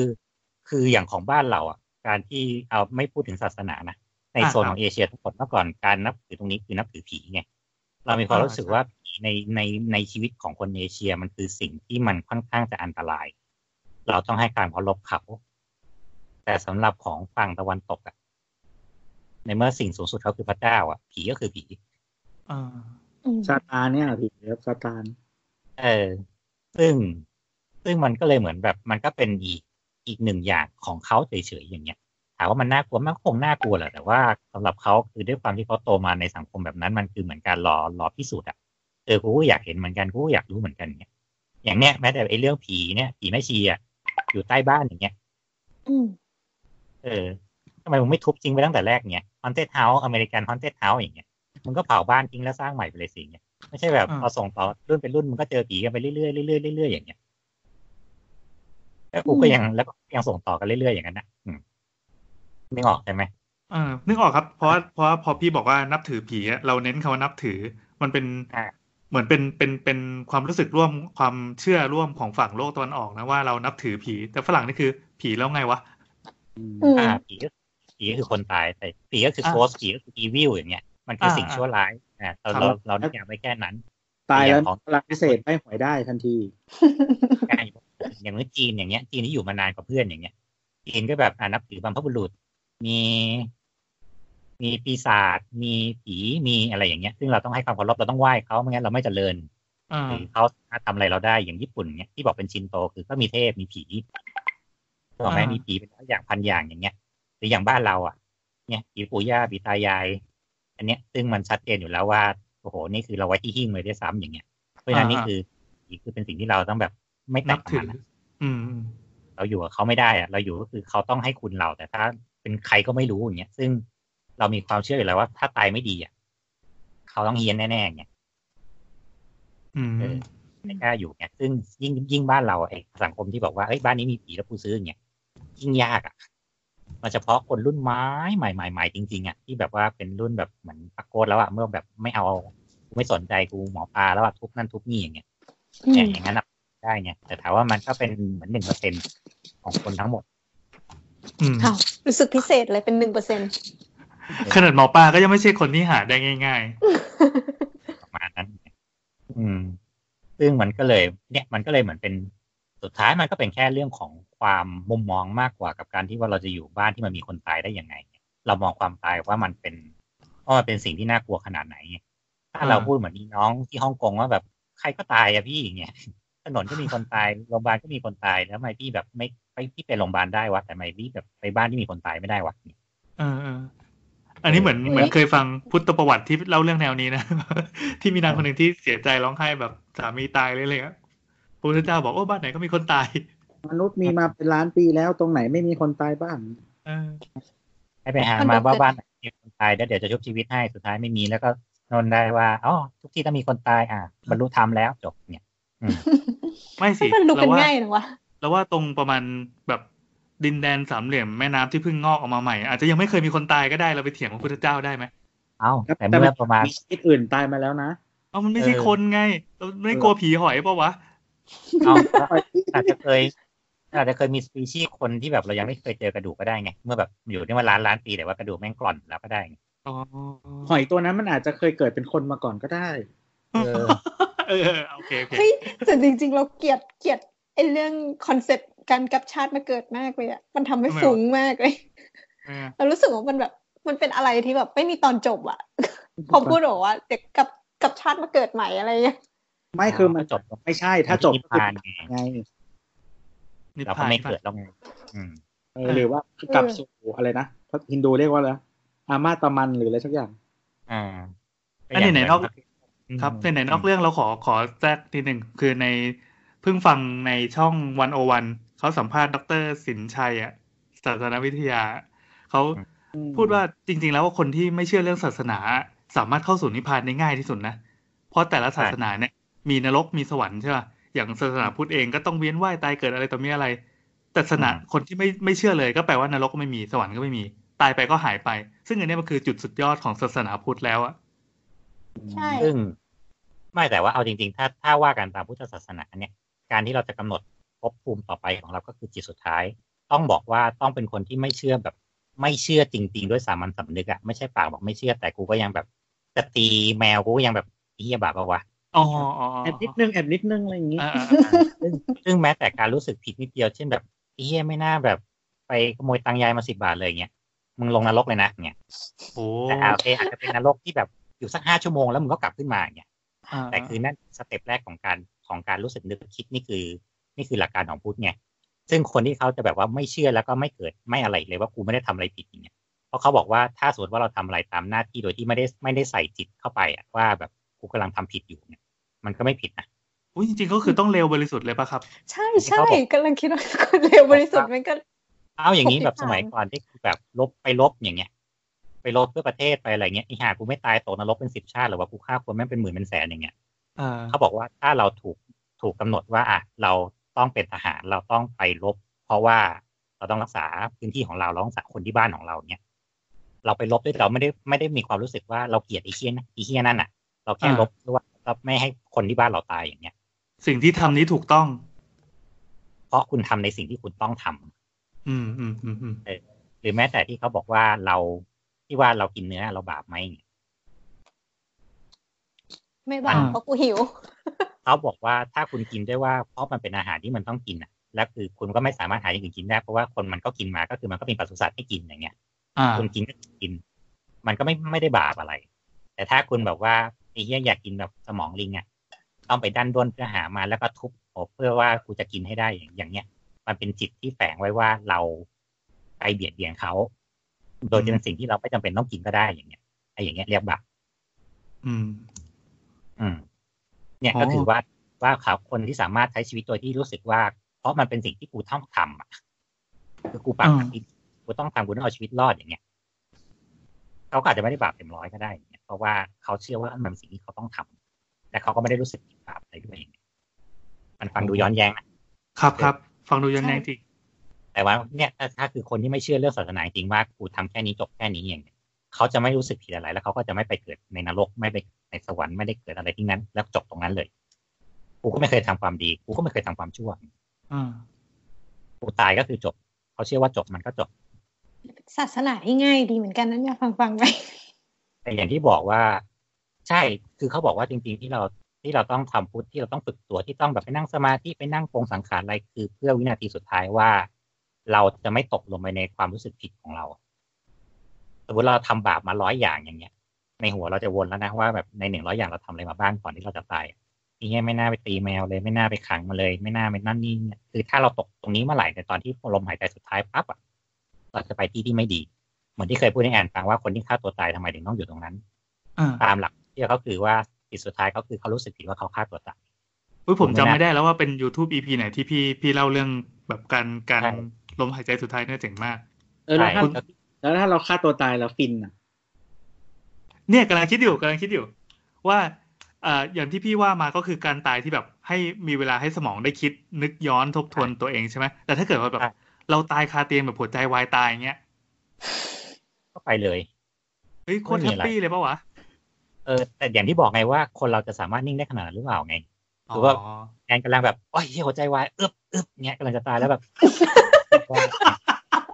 ตัวกำลังกระตุกอะไรเงี้ยกระตุกเกรงลมแก๊สลมแก๊สหลับไปเลยแล้วคิดแค่อย่างเดียวว่า เออว่ะเฮ้ยแล้วนิทานจะมีแฟนปะวะเนี่ยแล้วตายเคาะแอนก็จะไปเป็นแบบเหมือน ก็จะไปเป็นคนที่คอยพะวงก็จะไปอยู่ตรงนั้นน่ะ ก็จะไปตามดูอะเอออุ้ยตายห่าก็ถือว่าพบต่อไปตายแบบนั้นคือนะหลับไปเลยเป็นเดี๋ยวกลายไปเป็นสัมภเวสีไปแล้วอย่างเงี้ยอุ้ยตายตายตาย เนี่ยถามว่าแล้วแล้วแล้วเราสามารถคงความนิ่งให้แบบว่าโอ้ยเยี่ยฟินว่ะว้าสบายเงี้ยช็อกตายคาอกอย่างนั้นมันต้องมีความทรมานอะ มันจะไม่แบบกึ๊บอย่างนึกออกไหมอ่าครับครับยกเว้นว่าอะถ้าเสร็จฟินแบบโอ้ยมีความสุขแล้วแบบหลับหลับไปเลยอย่างเงี้ยเออนั่นก็อีกเรื่องหนึ่งไงอืมขอให้อดทนนิดนึงไว้อดทนนิดนึงหลับคือกำลังคิดว่าโคตรแม่งไม่แฟร์เลยอะใช้ชีวิตแบบ ห้าสิบหกสิบปีปะใช้ชีวิตแบบระยำตำบอลหมดเลย ชั่วโมงสุดท้ายแม่งเสือกแบบคิดดี แต่ว่าคือเขาบอกว่าก็คืออย่างเงี้ย มันจะกลายเป็นว่าถึงมันจะแบบไปเกิดในที่ดี สมมติว่าเราตายแล้วแบบเราทำเฮี้ยมาตลอดแต่แบบเราตายแล้วเราตายดีอะแต่สมมติไปเกิดแบบไปเกิดเป็นเทวดาอย่างเงี้ยปั๊บห้าชั่วโมง อะหมดแล้วเวลาของมึงสำหรับการคิดดีของมึง อะอ๋อแล้วก็เป็นมีโควต้าอยู่ อ่า แต่ว่าอ่าไอ้ที่มึงไปตีหัวเขาน่ะอะชอบปั๊บเกิดมาเป็นปลาใหม่ให้เขาทุกหัวปั๊บเนี่ยอะตายเสร็จวนอีกรอบลูปไปเรื่อยๆเรื่อยๆอย่างนี้ไงเพราะฉะนั้นอืมคือการไปเกิดดีก็ไม่ได้หมายความว่ามันจะอยู่นานไอ้เนี้ยมันถึงเป็นที่ว่าเขาถึงบอกให้ทำบุญเยอะๆเพื่อที่ว่าจะได้คีประยะเวลาของความสุขตรงเนี้ยให้มากขึ้น อืม เราอุตแค่นั้ส่านเองห์หาศาสนาที่ไม่ต้องทำความดีเยอะเราเหนื่อยก็อย่าทำความชั่วเยอะไงก็ในเมื่อถ้าเราไม่ต้องไปชดใช้กรรมเยอะเนี้ยมันก็ไม่มีอะไรไงมันก็เป็นเฮ้สยเตดีเบิลตรงนั้น เป็นศาสนาแห่งความอิกโนแลนต์ซึ่งถ้าจะพูดถึงในแง่ที่ว่าไม่เอาซูเปอร์สติชันพวกเนี้ยการที่ศาสนาพุทธก็คือว่าก็แก้ว่าทำตัวให้แม่งไม่ไปเปรี้ยวตีนใส่คนอื่น ให้คนอื่นมาตีกับบาลเรา แล้วก็ให้เราไม่รู้สึกไป ให้ใจเป็นตะกอนกับเรื่องของคนอื่น ให้เราอยู่ของเราเองนิ่งๆเนี่ยเรามีความสุขของเราเองอย่างเงี้ย ก็จบ มันก็คือจบแค่นั้นจริงๆเนี่ยอืม นี่คือแง่แง่คำสอนมันมีแค่นี้เลยอะมันไม่ต้องแบบไปทำบุญไปสะสมแต้มเพื่อซื้อที่ในสวรรค์หาเหวอะไรเงี้ยก็ไม่จำเป็นไงเพราะเขาบอกว่าถึงคุณไปเป็นเทวดาสุดท้ายคุณจะต้องกลับมาเป็นมนุษย์อยู่ดีอะอืมทางโน้นมันก็จบสุดท้ายไม่ได้เหมือนกันอ่ามาครับ เรากลับสู่สู่วิทยาศาสตร์กันอีกครั้งหนึงก่อนอืมอะไม่ยัแต่งไงเมื่อนะกี้เราพูดกันเรื่องศาสนาไปเยอะมากเลยนะเออเออเออในกพูดลุ่มเรื่องศาสนาในกลุ่มสามโคกกันเหรอเอายังไม่ได้เข้าไปดูในกุกสังเอ้าโคกอะไรมาไม่มีใครอ่านพาร์ทนั้นเลยเหรอ ดีแล้วล่ะอย่าอ่านเลยไรซึ่งความพีซีโดยทั้งสิ้นอะอะกลับมาไม่ถูกเลยใช่ไหมกลับมาไม่ถูกเดี๋ยวหาหาจุดหาจุดเซฟก่อนเมื่อกี้กลับมาก่อนมีก็ได้ว่าอะอะเอาน้ำก่อนก็ได้อะมีข้อหนึ่งเห็นพี่แอนพิมพ์อยู่แล้วแตะเรื่องคงจุ้ยอ่า อืม ทีเนี้ย พอมันแบ่งเป็นคนตายกับคนเป็นน่ะ มันเกี่ยวกับฮวงจุ้ยอยู่แล้ว คืออย่างปู่น้ำอะจะชอบแซวน้ำว่าน้ำเป็นคนพลังหยางอะน้อย คืออะไรครับ คือฮวงจุ้ยมัน หยินมันเป็นคือของดำปะฮะหยินคือดำปะใช่หญิงคือผีคนตายดำอะไรพวกเนี้ยหยินคือดำอย่างคือขาวใช่อย่างคือขาวผู้ชายคนเป็น อ่าไฟ ใช่ใช่ประมาณนั้นนะเป็นอะไรที่ดีอะ ซึ่งซึ่งหยินหยางมันจะอยู่รวมกันเป็นฮวงจุ้ยไงแล้วทีเนี้ยด้วยความที่ว่าเป็นคนธาตุหินเยอะอะมันก็เลยจะแบบว่า เป็นคนที่อยู่ที่ไหนแล้วจะไม่ให้ความรู้สึกอบอุ่นกับบ้านอืมฟิลแบบ สมมติว่าก็ถ้าดูดพลังถ้าถ้าใช่เป็นคนที่ไม่มีพลังสดใสเฮ้ยแต่กูเป็นคนสดใสนะเว้ยคือแบบสมมติว่า อยู่บ้านคนเดียวอย่างเงี้ยเวลาปู่กลับมา ก็จะพูดบอกว่าทำไมบ้านเนี้ยเหมือนไม่มีคนอยู่เลยเฮ้ยเพราะว่าอ่า เพราะว่าเป็นคนไม่มีพลังหยินไง แต่พี่ชายอะ จะเป็นคนที่มีพลังหยางเยอะ แล้วก็เวลาพี่ชายจะอยู่ แล้วเรากลับมา บ้านมันจะดูสดใส ปู่จะพูดอย่างเงี้ย เพราะว่าเขาทำความสะอาดบ้านหรือเปล่า ในขณะที่น้ำแบบนอนสกปรกเงี้ยพี่อาจจะเป็นส่วนหนึ่งไม่เว้ยพี่แม่งเหนื่อยกับเราอีก ฮะบอกว่าอยู่มืดๆปิดไฟหรือเปล่ามัวแต่แบก็บจะเป็นดูคนแบบนั้นจริง ๆ นะ นั่นไงอืมแล้วมาโทษหญิงอย่าง อืมปู่เขาก็สังเกตจากพฤติกรรมนี่แหละสำหรับสำหรับเรื่องคนตายในบ้านบางทีมันก็ไม่ค่อยมีอะไรมากอะเออเพราะว่ามันก็คือเหมือนให้ทุกอย่างทำความสะอาดใหม่อะไรใหม่ล้าง ล้างสิ่งอัปมงคลใหม่เงี้ยมันก็เปลี่ยนพลังงานใหม่แล้วอืมมันจะมีก็แค่ว่าสำหรับคือฮวงจุ้ยสำหรับคนตายไปเลยจริงๆก็คือสำหรับการจัดตั้งฮวงซุยอย่างนั้นน่ะอืม อ่า มันก็จะไม่ใช่เรื่องของการที่ว่ามันเป็นคนตายในบ้านไงมันจะเฮ้เพียยงแค่ว่าถ้ามีตายในถ้าเราบ้านพูดพลัว่างงาเป็นนไม่ได้ฮวงซุยมันก็คือบ้านคนตายที่เป็นบ้านคนตายจริงๆนะใช่มันคือฮวงซุยและฮวงจุ้ยไงฮวงจุ้ยคนเป็นฮวงซุยคนตายอืมการจัดฮวงจุ้ยสำหรับคนตายก็จะกลับด้านกับคนเป็นอืมแค่นั้นเอง แต่แค่ว่าถ้าสมมติว่าการมีคนตายในบ้านน่ะมันไม่ได้เปลี่ยนพลังงานของบ้าน แค่มันอาจจะมีความหมองความเป็นจุดดำๆอยู่ในบ้าน ซึ่ง เขาก็จะมีวิธีของเขาเช่นก็เหมือนทำความสะอาดใหม่ปรับเปลี่ยนทุกอย่างใหม่ล้างเลิ้งทำบุญ ให้คนในบ้านรู้สึกสบายใจขึ้น แล้วมันก็จะค่อยๆ สลายหายไปเอง แค่นั้น อืม นี่คือเรื่องของความเชื่อเรื่องคนตายในบ้านเออแต่ถ้าสมมติว่ามันเนี่ยก็คือถ้ามีฆาตกรรมมีอะไรอย่างเงี้ยมันก็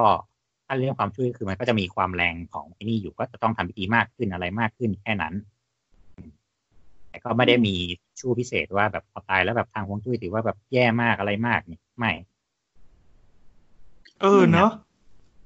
เออจริงเราไม่เคยเห็นหลักฮวงจุ้ยที่พูดถึงเรื่องแบบคนตคนตายปั๊บแล้วเป็นอัปมงคลอะไรขึ้นมาเลย ไม่มีแต่เออแต่เออหลักการวางของฮวงซุยและฮวงจุ้ยอะ มันก็ใครมันมีจุดร่วมกันอยู่ปะยังไงอะหมายถึงอย่างเช่นการเลือกสถานที่หรืออะไรแบบเนี้ยอืมอืมอืมจริงๆใกล้เคียงกัน เออ ซึ่งก็คือเหมือนใช้พลังของมัน แต่ว่าคืออย่างสมมติว่าของวง วงซุยอะเขาจะใช้พลังที่เหมือนเป็นพลังดินพลังอะไรอย่างนี้ซะมากกว่าไงในเรื่องของความสงบนิ่งการเป็นไม้เป็นความเจริญเติบโตของลูกหลานอะไรอย่างเงี้ยอ่าเลือกเออท่าที่ไม่เหมือนกันอะไรอย่างนี้อ่า เขาจะต้องวางเพื่อที่ว่าเหมือนให้เมื่อบรรพบุรุษอยู่ดี ได้รับพลังงานจากที่ดินได้อะไรเรียบร้อยแล้วอย่างเงี้ยก็จะเกิดความเจริญงอกงามแก่ลูกหลานไงใช่ เลยซีเรียสเรื่องการวางฮวงซุยเพราะเราจะได้รวยพรุษใช่ ต้องวางหัวมังกรเท่านั้นต้องเป็นทิวเขาหรือแม้แต่เรื่องของรูปคนตายอะเช่นว่าบ้านเรามีคนตายแล้วเราเอารูปไปไว้ที่บ้านอะ ส่วนใหญ่คนไทยจะชอบไว้ในห้องพระใช่ไหมอือฮึแต่ถ้าอย่างเป็นคนจีนน่ะฮวงจุ้ยคือเขาต้องเอาไปไว้ในห้องกินข้าว อืมเนื้อออกเนื้อออกเนื้อออกเวลาแบบที่เรามีโต๊ะกินข้าวแล้วมีรูปบรรพอ่าบุรุษบนผนังอ่าบรรพบุรุษดูเรากินข้าวนั่นน่ะ คือเขาบอกว่าที่ต้องเอาไว้ตรงนี้คือให้บรรพบุรุษดูแลเรื่องปากท้องของลูกหลาน โอ้ เรากุ้งเรามาดูเรากิน อ่า เหมือนประมาณว่าก็คือจริง ๆ ถ้าด้วยของหลักกุศโลบายก็คิดว่ามันก็เป็นเรื่องของการกตัญญูอย่างหนึ่งอะนึกออกไหมพอเรากินข้าวเสร็จก็อะกงมากินข้าวอย่างเงี้ยอืมเราก็เป็นจุดที่รวมคนกันแล้วเราก็จะได้เหมือนเป็นครอบครัวใหญ่ว่า เราก็มีบรรพบุรุษมีนั่นมีนี่อย่างเงี้ยเออแต่ถ้าตามหลักความเชื่อฮวงจุ้ยก็คือเขาบอกว่ามันก็จะเป็นพื้นที่ที่ให้แบบบรรพบุรุษดูแลเรื่อง เราจะไม่มีอดไม่มีอยากอะเราจะมีกินมีใช้ตลอดเวลาเนี่ย มันก็เหมือนกับการที่ว่าถ้าฮวงซุยคุณดูแลดี ลูกหลานก็จะเจริญ ลูกหลานก็จะมีเงินทองเงี้ยแต่ถ้าแบบปล่อยให้แบบรกล้างหญ้าเยอะขึ้นเงี้ยลูกหลานก็ไม่เป็นมงคล ลูกหลานก็อัปมงคลก็เหมือน คุณแม่กับตันยูบรรพบุรุษเนี่ยเออแล้วคุณจะดูแลตัวเองก็ไม่ได้ป่าวะเนี่ย คุณควรรู้คุณควรหรืออะไรประมาณเนี้ยมันก็จะไปเรื่องของนั้นต่อไปเนี่ยนี่เหมือนที่เหมือนเคยเล่าตอน EP ไหนวะที่แบบที่ไปไต้หวันแล้วก็มันที่มันจะมีเมืองเมืองเก่าอันหนึงอะ ไม่มันไม่ได้เก่ามากหรอกแค่แต่แต่ธีมมันเป็นแบบสถาปัตยกรรมจีนอะไรเงี้ยชื่อจิ๋วอือฮึชื่ออะไรนะจิ๋วเฟินอืมคือเหมือนมันเป็นจุดที่คนไปไปเที่ยวกันเยอะมากเนี่ย แต่ว่าคือทางขึ้นไปมันจะเป็นแบบเขามันจะเป็นเขาอะไรอย่างเงี้ยแล้วคือเหมือนเวลาเรามองไกลๆอะ เหมือนแบบอะมองมองมองออกนอกหน้าต่างไปก็จะเห็นเหมือนแบบเฮ้ยตรงนั้นเหมือนมีหมู่บ้านเออหมู่บ้านแบบบ้านเรียงเต็มไปหมดเลยดูสวยอะไรอย่างเงี้ยแล้วก็พอขับ รถผ่านไปใกล้ๆปุ๊บก็คือฮวงซุยล้วน อืมอืมค่ะอ่าก็คือคือมันเป็นเขาหลังภูเขาหน้าทะเล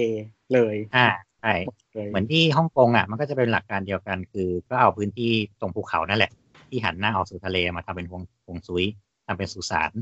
เพราะว่ามันเป็นพื้นที่ที่ทางหลักของฮวงซุยแล้วเขาถือว่ามันเป็นที่ที่ดีไงมันเป็นที่ที่ดี เพราะว่ามันเป็นมังกรทอดตัวเอาหัวลงน้ำอืมเหมือนเวลาเราขึ้นแคม อะไรอย่างเงี้ยเนี่ยเราก็จะเห็นทางขวามือก็คือมันก็จะเป็นแบบสุสานเรียงเป็นตับเลยอย่างเงี้ยเออก็สวยดีเนี่ยอืมเอพีโอบอกว่าฮวงซุยกับฮวงจุ้ยมันตรงข้ามกันกรณีนี้นี่คือยังตรงข้ามอยู่ไหมครับ คือบ้านคนเขาก็นิยมทำเลแบบนี้ปะคือบ้านคนเนี่ยมันก็จะประมาณประมาณนี้เฉยๆแต่ว่าเราจะต้องมีเรื่องของทางน้ำมีเรื่องของการเปิดนั่นเปิดนี่ซึ่งไม่เหมือนเหมือนกันไงซึ่งแบบคนตายก็ไม่จำเป็นต้องมีทางน้ำก็ได้ไงอ่า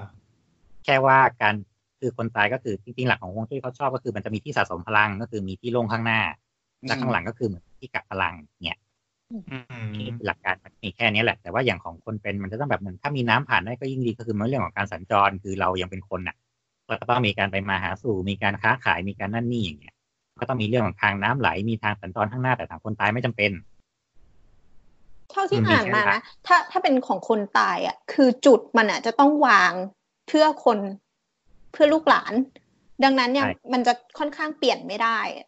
คือปรับไม่ได้ค่อนข้างฟิกมากกว่าไง คืออย่างอืมบ้านเรายังพอมีระยะที่ว่าเออมันหมุนได้เงี้ยแต่อย่างใช่ของคนตายบางทีเขาก็จะมีเลยว่าคุณต้องนอนหันหัวประมาณประมาณเท่านี้เท่านี้เท่านั้นอย่างเงี้ยลงต้องเป็นเท่านี้เท่านั้นเปิดเท่านั้นอย่างเงี้ยใช้ไม้นั่นใช้ไม้นี่ขนาดเท่าไหร่อะไรเงี้ยมันจะเป็นในเรื่องของการที่เลขมันจะค่อนข้างฟิกหรือแบบว่ามันจะเจ้าบ้านมากกว่าเออ แต่ว่าคือก็เขาทีเดียวอะ เขาไม่เหมือนคนอยู่ที่แบบว่าปีนี้เดี๋ยวกูเปลี่ยนเดี๋ยวกูเปลี่ยนแต่นั้นคือกูไม่เปลี่ยนหรอกไงกูนอนยาวจนถึงลูกหลานแบบเน่าแล้วอย่างเงี้ยอืมอืมนะมันก็จะกลับกันนิดๆหน่อยๆพวกนี้แค่นั้นเอง ว่าแล้วอยากหาหนังสือมาอ่านเลยเนี่ย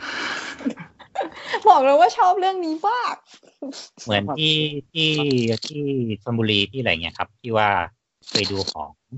คนที่เขาเป็นคนชนะเลิศแดกควีนอะคุณนาตาเลียแก่แก่มันอะที่เขาเป็นบ้านเขาทำเรื่องสุสานมังกรเขียวอะเขาเป็นคนขายลงศพแล้วเขาก็เป็นคนทำเรื่องของฮวงซุยคือเขาเป็นอาเฮียเลยเนี่ยแหละแต่บังเอิญเขาเป็นแดกควีนอะนะเออก็คือเขาก็เหมือนแบบตอนเนี้ยเขาทำเหมือนเป็นบ้านจัดสรรน่ะ เป็นบ้านจัดสรรแต่ว่าเออเป็นฮวงซุยที่เป็นบ้านจัดสรรน่ะครับนึกออกไหมมันอยู่ในทำเลที่ตามคนจีนถือว่าไอ้เนี่ยคือที่ที่แบบเป็นฮวงซุยแล้วดีที่สุดอย่างเงี้ยอืม แล้วก็เหมือนจะมีในราคาที่เหมือนแบบ ตรงนี้สำหรับครอบครัวใหญ่คุณมาซื้อพื้นที่ตรงนี้สมมติแบบซื้อสิบล้านอย่างเงี้ยคือตรงนี้คือจุดพลังงานดีเลย แล้วคุณก็สามารถแบบอยู่ได้ตั้งแต่รุ่นอากงอาม่ายันลูกหลานได้เลย พื้นที่กว้างใหญ่คุณทำเปิดเปิดวงซุยเปิดอะไรได้เลยเงี้ยมีการดูแลทำความสะอาดให้เติมน้ำเปลี่ยนน้ำทำระบบ ระบบแบบระบายน้ำโดยรอบอะไรเงี้ยเพื่อที่ว่าไม่ให้น้ำท่วมไม่ให้แบบ คนตายอยู่แล้วแบบ ไม่ดีอะ ซึ่งทั้งหมดนี่คือฮวงซุยสำหรับคนตายคือวงซุยใช่อ่าซึ่งกลายเป็นว่าเหมือนแบบมีคนซื้อเกือบหมดแล้วอย่างเงี้ยหรือถ้างบน้อยน้อยอย่างเงี้ยคือคุณแบบเผาเป็นนาทีแล้วอะเขาก็จะมีเป็นเหมือนเป็นศาลาเป็นเหมือนเป็นเป็นตึกอะเข้าไปอย่างเงี้ยแล้วข้างในก็คือทำสวยเลยนะ เหมือนแบบเป็นโรงแรมเป็นอะไรอย่างเงี้ยแต่คือข้างในก็จะเป็นช่องเหมือนล็อกเกอร์อะมันคือคอนโด มันคือคอนโดใช่ มันคือคอนโดของการเก็บอัฐิ ซึ่งทุกอย่างทำถูกต้องตามหลักของคนจีนว่าต้องใช้ไม้อะไรขนาดเท่าไหร่ยังไง อะไรเงี้ยแล้วคือเหมือนแบบพออ่ารถเราไปเชงเม้งอย่างเงี้ยเราไปไหว้แล้วก็แบบ ไม่ต้องไปไหว้กลางแดดร้อนๆแล้วว่ะแล้วก็เหมือนอาจจะทำมีโต๊ะทำพิธีอยู่ข้างหน้าอะไรเงี้ยเออแล้วก็เข้าไปก็อาจจะทำความสะอาดตัวของล็อกเกอร์หน่อยนึงอะไรเงี้ยก็ไปเคาะเคาะไปดูไปไหว้ใกล้ๆอย่างเงี้ยแล้วก็กลับจบเขาก็จะดูแลเรื่องความสะอาดเรื่องอย่างอื่นให้หมดเลยเนี่ยอืมอืมอืมเออเออมันซึ่สุงเนี่ยสานฝรั่งก็มีที่เป็นล็อกล็อกๆอะ เออคืออันนั้นคือในกรณีที่ว่ามันไม่มีพื้นที่สำหรับมานั่งแบบปักไม้กางเขนกันแล้วไงอืมอืมเนี่ยมันก็มันก็มันก็ถามว่ามันก็เป็นธุรกิจกับความตายอีกอย่างหนึ่งเหมือนกันที่ณปัจจุบันมันก็ มันก็มีคนเชื่อ แล้วก็มีคนที่ลงทุนกับตรงนี้ค่อนข้างเยอะอืม ก็นั่นแหละครับ เรื่องการทำธุรกิจนะ ถ้าเกิดว่าตราบใดที่ดีมานที่ยัมางดีมานมา ตราบใดที่ยังมีคนตายอยู่เอาคนไม่งต้องตายอยู่แล้วได้อยู่แล้วอะไม่มันก็จะกลับไปเรื่องเดิมคือมันเป็นเรื่องของความเชื่ออีกนั่นแหละ อ่าใช่ไหมจริงเออๆความถ้าตายเราไม่มีราคา เราเนี่ยแหละคนเป็นทำให้ความตายมีราคา ด้วย อืมอืมเหมือนเนี่ยโอเคธุรกิจที่วัดอะเออเช่าเผาจัดงานตรวจเท่าไหร่เนี่ยกับถ้าเรางบไม่ถึงจริง ๆ หรืออย่างแบบตาม ต่างจังหวัดอะต่างจังหวัดเขาจะไม่ได้เผาที่วัดไงเขาจะมีสุสานของแต่ละหมู่บ้านน่ะครับเออแบบก็มีแค่ว่าอย่างมากก็ตั้งสวดที่บ้าน ลากไปเผาที่สุสานเสียค่าน้ำมันหน่อยนึงแต่พิธีเองอะไรเองจบเผาเลิกเนี่ยเอาอัฐิไปเก็บ มันก็ไม่ต้องพึ่งวัดสักนิดหนึ่งแค่ว่าไปรับพระที่วัดมาสวดคืนอ่าคนเหนือแต่วัดไม่มีเมน ไม่มีเหรออืมวัดทางเหนือไม่มีเมนเลยจะมีสุสาน มีสุเช่นสาว่านสมมติเผาที่สุสาตั้นงศพที่วัดอย่างเงี้ยอะเจ็ดวันเสร็จพอถึงวันปั๊บก็เช้าแห่ ก็เอาขึ้นรถแล้วก็ลากไปสุสานใช่หรือมีถ้าที่เป็แต่นเขาฝังเหรอไม่ฝังไม่ฝังเดี๋ยวเดี๋ยวนี้ไม่ฝังแล้วก็คือก็คือเผานี่แหละ แต่ว่าก็ไปคือเผาเอาเมนเนี่ยก่อนจากวัดอะเป็นเมนกลางของหมู่บ้านอย่างนั้นน่ะ อืมก็คือถ้าเอารถเข็นไปก็ได้ หรือแบบคนให้คนลากไปก็ได้เพราะทางเหนือเขาจะทำเป็นเหมือนเป็นเป็นปราสาทอะเป็นปราสาทไม้อะไรเงี้ยแล้วก็เอาลงศพไว้ตรงกลางแล้วเขาก็เหมือนชักไปตรงสุสานก็คือสุสานจะมีสองสเต็ป ก็คือมีเป็นเมน เป็นเมรุเหมือนที่เราเห็นทั่วไปนี่แหละ ขึ้นไปเอาเอาลงใส่ปั๊บจุดไฟเผากับที่สองคือมันจะเป็นลานลานโล่งๆเลยคือพวกเนี้ยเขาทางเหนือเขาจะมีความเชื่อว่าเขาจะทำเหมือนเป็นปราสาทอะเหมือนเป็นแบบยอดมณฑปเป็นศาลาเป็นอะไรเงี้ย ครอบตัวตัวหีบศพไว้อะเมรุลอยอะไรอย่างเงี้ยอืมที่เออเผาแล้วเมรุลอยเผาด้วยปะหรือหรือว่าประดับเออเฉยลากเผาไปหมดเลยพร้อมกันไปหมดเลยไงซึ่งมันก็จะมีทั้งแบบไปจุดไฟธรรมดา มีจุดพลุยิงให้มันแบบวิดว้าวฟิตฟิวอย่างเงี้ย เออ แล้วก็จุดไฟโดนไฟเสร็จก็เผาแล้วก็เผาลานข้างนอกมันไปเลยอย่างเงี้ยมันก็มีสองอย่างเออแต่ต้องรวยนะต้องรวยที่แบบเดี๋ยวเนี้ยถ้าถ้าแบบใครทำแบบว่าเมรุลอยเผาไปหมดเลยยิ่งใหญ่อลังการอะไรอย่างเงี้ยๆเออมันดูมันดูเป็นปาร์ตี้มันดูเป็นอะไรอย่างเงี้ยก็เหมือนประมาณว่ามันก็เป็นการเหมือนแคมป์ปะเป็นระเบียบตรงสุดท้ายอะว่า ก็อยากว่าให้ไปแบบให้ไปดีอะเออ มีแบบดบเจ็ดยอดเก้ายอดอย่างเงี้ย โชว์ความมีหน้ามีตาในระดับหนึ่งด้วยนั่นแหละว่าแล้วคือ ขบวนแห่กับตัวเมนลอยทุกอย่างอะแบบว่าสีสันอะไรอย่างนี้นะ ไม่ใช่แบบว่ามาแบบดำๆอะไรไม่มีนะอืมตอนจดตอนตอนก็ไปกับพิพระจ้าอย่างเงี้ยอืม อืม เหมือนดีใจเนี่ยเหมือนไม่ก็เหมือนประมาณว่าส่งไปส่งไปดีอะส่งด้วยความน่ายินดีว่าไปดีแล้วอย่างเงี้ยอืมอ่าอ่าคือคือส่วนตัวเราอะแบบว่า ครอบครัวเป็นคน ภาคกลางอะไรใช่ไหมแต่ว่าไปอยู่ที่นู่นอะไรเงี้ยก็คือเคยไปงานศพทั้งแบบที่คนกรุงเทพทำกันอะไรเงี้ยแล้วก็งานศพแบบที่นู่นเออก็มีทั้งแบบเออนี่แหละไปสุสานไปนู่นนั่น แล้วก็คือถ้าถ้าใครไปเหนือแล้วลองสังเกตดูวัด แบบน้อยมากที่จะมีเมนอะคืออาจจะเป็นวัดสร้างใหม่หรืออะไรเงี้ยที่ทำเหมือนคนกรุงเทพอะไรเงี้ยแต่ว่าปกติแล้วคือไม่มีเมนในเชียงใหม่ไม่มีเลยยกเว้นรอบนอก วัดล่องขุนอะมีเมนอ่าอันนั้น อันนั้นไม่นับเออ คือมันเป็นแบบพื้นที่พื้นที่ที่เหมือนแบบต้องเป็นศูนย์กลางของชุมชนน่ะ ถ้าวัดอย่างนั้นนะแต่ถ้าวัดที่แทรกแทรกอย่างในเมืองอะไม่มี วัดในเมืองที่เชียงรายก็ไม่มีมันจะมันจะมีสุสานอยู่ที่อยู่ในเมืองก็มีแล้วก็มีเมนที่สุสานแต่ว่าวัดอะไม่มีเลย วัดเก่าๆไปเดินดูได้ไม่มีเมนเลยไม่มีเราไม่มีเราเรารู้สึก เรารู้สึกเราไม่เคยเห็นสุสานคนไทยอะเราเคยเห็นแต่สุสานฝรั่ง คือฝรั่งอะเขาฝังลงไปใช่ไหมของคนไทยคือยังไงเอาอัฐิลงไปเหรอไม่ก็มันจะมีสองอย่างไง มันจะมีเหมือนที่ตามวัดที่ข้างหลังอะที่มันจะเป็นโกดสีสีๆอะนึกออกไหมเหมือนเป็นเจดีย์เล็กๆเล็กๆเรียงกันเรียงกันอะก็ถูกปะอ่าอันนั้นเรียกว่าอันนั้นเป็นมันHall of Fame แล้วกัน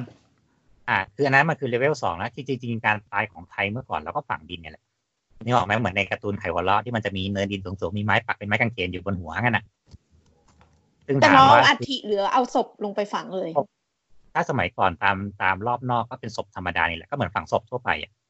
บ้านศพฝังศพอย่างเงี้ยก็คือเป็นดินก็คือเหมือนสุสานสมัยก่อนที่แบบเราเข้าไปแล้วเหมือนป่าช้าที่มันจะมีไม้กางเขนปักมีป้ายบอกว่านายกนายขอตายอยู่ตรงนี้เป็นเนินดินสูงๆอะนั่นคือสมัยก่อน แต่พอพื้นที่มันเริ่มหายากอะหรือว่าพอศาสนาเข้ามาเริ่มอะไรเข้ามา เราใช้วิธีการเผาไงพอเผาเสร็จเราก็มีสองสเต็ปคือหนึ่งเอากลับบ้าน สองฝากไว้ตามกำแพงวัดที่มันจะเป็นช่องแล้วก็มีนายรูป เต็มไปหมดเลยนั่นน่ะบันไดวัดสามเออ ซึ่งสามก็คือแบบ ก็เอาเป็นเจดีย์เป็นโกดใหญ่ ๆ อยู่หลังวัดอะไรเงี้ยอ่ามันก็จะแท่นของญี่ปุ่นที่ว่าเหมือนก็เป็นแท่นสุสานป้ายสุสานนั่นแหละ แต่ของเรามันก็จะเป็นสีสีๆเป็นชดาเป็นยอดหกเหลี่ยมเจ็ดเหลี่ยมอะไรเงี้ยอ่าสวยงดงาม เออ เนี่ยมันคือสุสานบ้านเราก็จะเป็นประมาณเนี้ย แต่หลังๆพ่อเนี่ยในกรุงเทพในอะไรมันก็กลายเป็นว่ากำแพงในเมื่อที่มันไม่มีแล้วอะที่ไหนดีละ่ะทำกำแพงหนาสามสิบเซนเจาะช่องตรงกลางหนึ่งช่องห้าพันเนี่ยแล้วก็เอาป้ายหอยหินอ่อนมาแปะเอารูปมาแปะอืมบ้านบ้านน้ำจะเอาอัฐิกลับบ้านหมดเลย นอกนอกจากแบบที่ลูกหลานใครแบบแบ่งบ้านออกไปอะถึงจะมาแบ่งอัฐิกันไป นี่ก็เหมือนกันนี่ก็อยู่ส่วนใหญ่อะห้งพักจะอยู่บ้านใหญ่ บ้านเราก็เป็นแบบนั้นคือเหมือนบ้านญาติญาติๆก็คือเหมือน ไม่รู้ก็น่าจะเหมือนคนแบบแนวภาคกลางนิดนึงมันก็เนี่ยอย่างเงี้ยแหละมันก็เผาเสร็จแล้วก็ส่วนที่เหลือ นิดหน่อยก็มีส่วนลอยอังคารแล้วก็ส่วนที่เก็บแล้วก็แยกไปตามบ้านลูกหลานอะไรอย่างเงี้ยใช่ใช่ใช่เป็นแบบนี้อืมแต่ของไม่มีของมันฝั่งแม่เราอะเอาไว้วัด แม่เราก็อยู่วัด เราแบ่งอัฐิมานิดนึง ของเรานะแหลให้ดูแลทางโน้นไปเลย ของเราที่อยากที่สุดนะ ก็คือแบบที่เทรนด์มันมาคือ คือคิดไว้นานแล้วว่าตายปั๊บเราอยากอยู่ใต้ต้นไม้ คือกรุณาเอาไปใส่ไว้ใต้ต้นไม้ไม่ต้องทำพิธีอะไรหรอก แต่ทีนี้คือวันเนี้ยพอฟังพอดแคสต์ที่อาจารย์สินชัยไปไปให้สัมภาษณ์อะเขาบอกว่ามันติดข้อกฎหมายบางอย่าง น่าจะเป็นเรื่องเรื่องการจัดการศพ ว่าใช่ถ้าเกิดว่าคุณไปทำไปใส่เป็นต้นไม้มันจะเกิดการอำพรางคดีขึ้น อืมอืมอืมอะไรแบบอีกอย่างนี้มันจะมีเรื่องของไอ้นี่ด้วยไง contaminate อะเรื่องว่าถ้าสมมติคุณตายแบบคุณเป็นโรคไตโอ้คุณไปปากดินไปอะไรอย่างเงี้ยเออผมไม่ได้ไปโรคตายเบาหวานแค่ที่ตายอย่ามีความสุขตอนอายุร้อยห้าสิบเบาหวานมันไม่ได้คอนทามิเนตด้วยอืมแผลแต่เลือดเป็นวันนั้นเน่าโรคอย่างตายเงี้ยไงที่แบบพร้อมจะติดเชื้อได้ตลอดเวลาอย่างเงี้ยแล้วเอาไปอยู่เผาก่อนก็ได้เผาก่อนก็ได้อะเหลือแต่ผงผงโปรยโปรยมันน่ารักก็โปรยอืมให้อาหารนกอะไรเงี้ยไปตุ่มไปตุ่มฝังดินเออใช่อย่างนี้มันจะกลายเป็นเหมือนของมาเลยอะที่เขามีหมู่บ้านที่เขาฝังคนตายโดยการที่เอาไปไว้ในรากไม้นี่แหละ แต่บังเอิญว่าเขาเอาไปไว้แบบก็ไปไว้เลยอะนึกออกไหมก็นอนอยู่เป็นม็อบอยู่ตรงนั้นเรียงกันเป็นตับอย่างนั้นน่ะอันนี้คือมุสลิมปะครับอ่าไม่แน่ใจว่าเป็นมุสลิมหรือว่าเป็นเป็นเป็นความเชื่อพื้นฐานเขาแต่จำชื่อหมู่บ้านไม่ได้แล้วแต่เคยดูที่เหมือนประมาณว่าแบบก็เนี่ยพอเดินเดินไปตามต้นไม้ก็มีแบบกะโหลกยิ้มอยู่มีกระดูกเฮ้ยกระเดิกจิ้มดินขึ้นมาอะไรเงี้ย เดี๋ยวเขาก็เหมือนนะอยู่กับเรื่องปกติอะโอ้มันมันเคยดูมันดูเป็นเชื้อโรคนะ ดูที่ไหนไม่รู้ไม่ใช่ไม่รู้ว่าโพลินีเซียโพลินีเซียหรือว่าอินโดอะไรสักอย่างที่จะมีแบบหมู่บ้านที่ที่แนวแบบว่าฆ่ากันกินคนอะไรอย่างนี้อยู่อะแต่ว่าเหมือนแบบปัจจุบันไม่มีแล้วไม่มีการกินแล้ว เพียงแต่ว่ามีวัฒนธรรมแบบว่าเอาใส่ไหแล้วก็แขวนไว้ตามต้นไม้ยืดเดี๋ยวเดี๋ยวเอาศพใส่ไหอะเหรอ ใช่ใช่ใช่ใช่แต่ว่าคือเหมือนแบบศพอะมันจะเหมือนไหมันจะถูกเลเบลด้วยสีไว้ว่าอันเนี้ยคืออาหารหรือว่าศพหรืออะไรอย่างเงี้ยเดี๋ยว แสดงว่าไข่นี่แบบเต็มไปหมดเลย ใช่แต่ว่าคือเหมือนถ้าเป็นศพศัตรูอาจจะแขวนไปทั้งตัวหรืออะไรประมาณเนี้ยอ๋อแขวนคือไม่ใส่ไหเลย ไม่ใส่เพื่อให้ดูว่าแบบบ้านกูฆ่าคนนี้มาเฮ้ยว้าวว้าวว้าวเขาเจอช็อกไม่แต่ตรงนั้นก็มีนะพอพูดไอ้เรื่องที่ว่า เออบ้านไอ้ที่ว่าเป็นถ้าเป็นแบบไอ้บ้านกินคนก็แบบที่อินโดหรืออะไรที่บอกว่าก็คือถ้ากินเสร็จต้องแบบต้องเปิดหัวกะโหลกมาแล้วต้องกินสมองอะเพื่อที่จะได้แบบเอาเอาพลังงานเขามาเพื่อเป็นของตัวเองอะไรเงี้ยอ๋อไอ้ประมาณว่าถ้าถ้าฆ่าได้แล้วอย่างเงี้ย คือหัวสมองจะเป็นแบบอันนี้คือสำหรับคนที่ฆ่าโดยเฉพาะเลยเนี่ยมาถึงเสร็จก็เปิดกะโหลกฟ้าบเสร็จก็ตักกินเลยอย่างเงี้ยถ้าแบบอยากแบ่งพลังให้ใครก็ให้คนนั้นกินด้วยอย่างเงี้ยกูขอตายคนแรกในหมู่บ้าน ตอนแรกไม่จะอเล่ยานกกินของใครตอนแรกจะเล่นมุกสมองประยุทธ์แต่ก็ข้ามไปแล้วกันโอ้ยไม่เราเคยดูสารคดีอันนึงอะ มันจะมีหน้าผาสำหรับคือคนจีนอะก็มีหลายเผ่าใช่ไหม เป็นเผ่าหนึ่งที่เขาจะเอาศพของบรรพบุรุษอะใส่ลงแล้วก็ลอกขึ้นไปบนหน้าบนหน้าผาเพื่อแขวนโชแต่ว์ว่าเป็นจะเป็นโลงศพนะ อืมอืมแหวนแล้วห้อยลงมา ใช่ใช่ห้อยลงมา ให้ให้ให้มองดูหมู่บ้านโหแสดงว่าวันหนึ่งเชือกมันก็ต้องกร่อน เฮ้ยแต่มันอยู่นานมากเลยนะเออแต่มันน่าอยู่นะเชือกเชือกมันน่าจะใหญ่อะเอออมอยู่นานมากจนแบบบางศพที่เขาไปตรวจสอบอะคืออยู่ในแบบราชวงศ์อื่นเลยอะโอ้เออในปานดีกว่าในปานในปานปะยังวะไงครับ ที่แบบที่ตะที่เอาเอาไปให้ลกแรงกินอะวางวางไว้บนเขาอ๋ออ๋อใช่ใช่เราเคยอ่านของเนปาล คือเอาศพลากไปแล้วก็ไปอยู่เหมือนแบบบน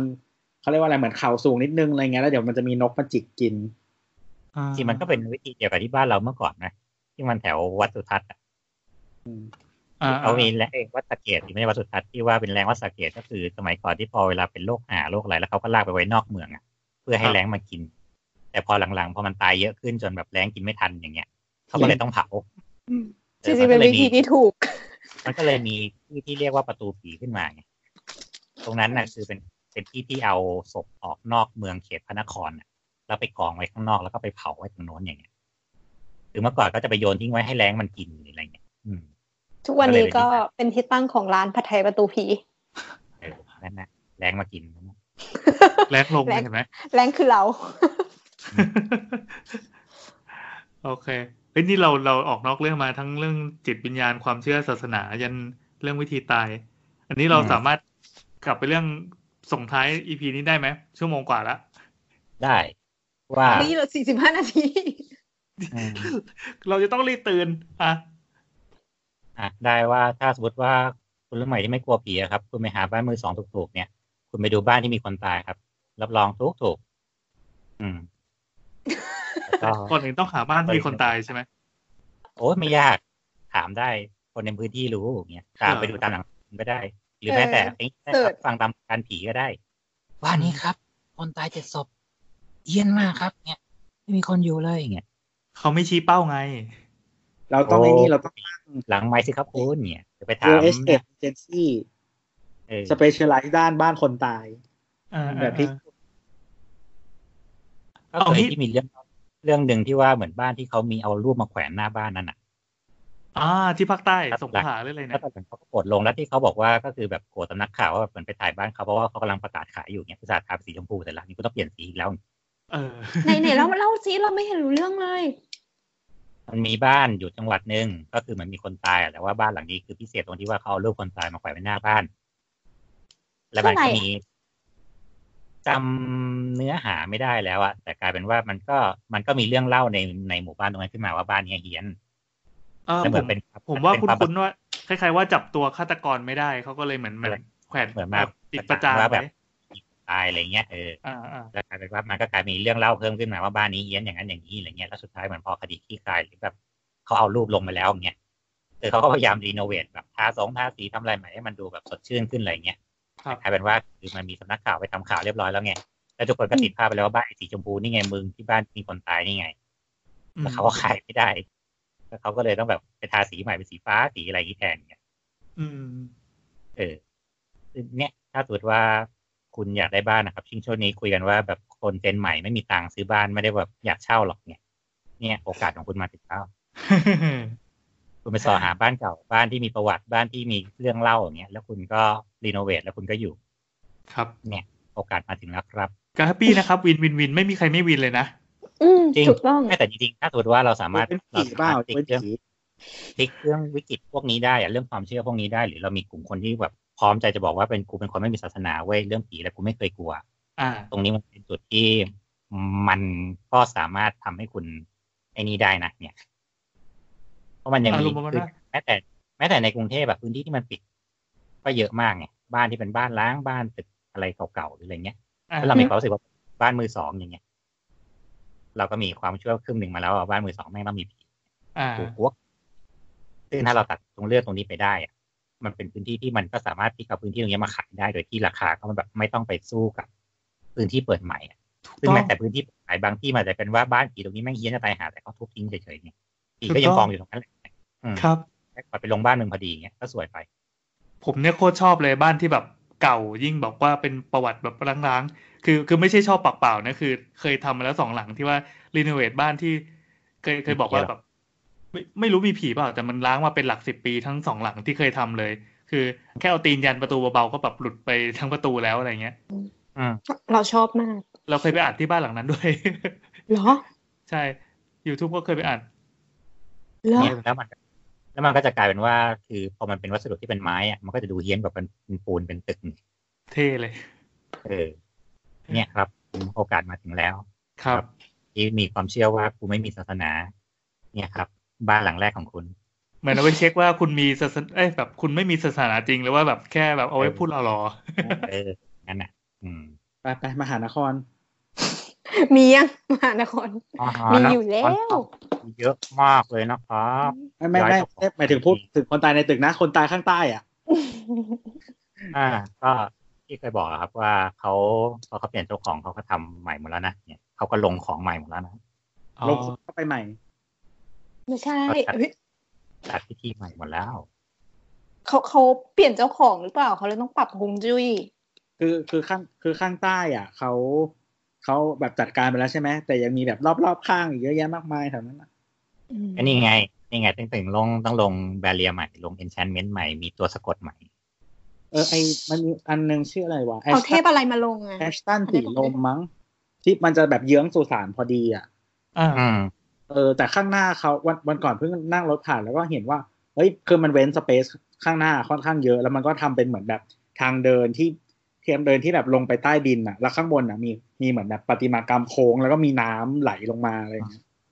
อืมอืมบางอย่างเป็นการแก้ไงบางอย่างเป็นไอ้นี่เฉยๆอย่างเงี้ยอืมอืมดีไซน์ดีไซน์แลนด์สเคปสวยแล้วครับแต่มันก็ลงแบบว่ารูปปั้นตัวใหญ่ๆอะไรเงี้ยช้างเชิญเนี่ยอืมแต่คือถ้าใครซื้อโครงการนั้นแล้วแบบผ่านหน้าไปถนนมันต้องเห็นสุสานนะ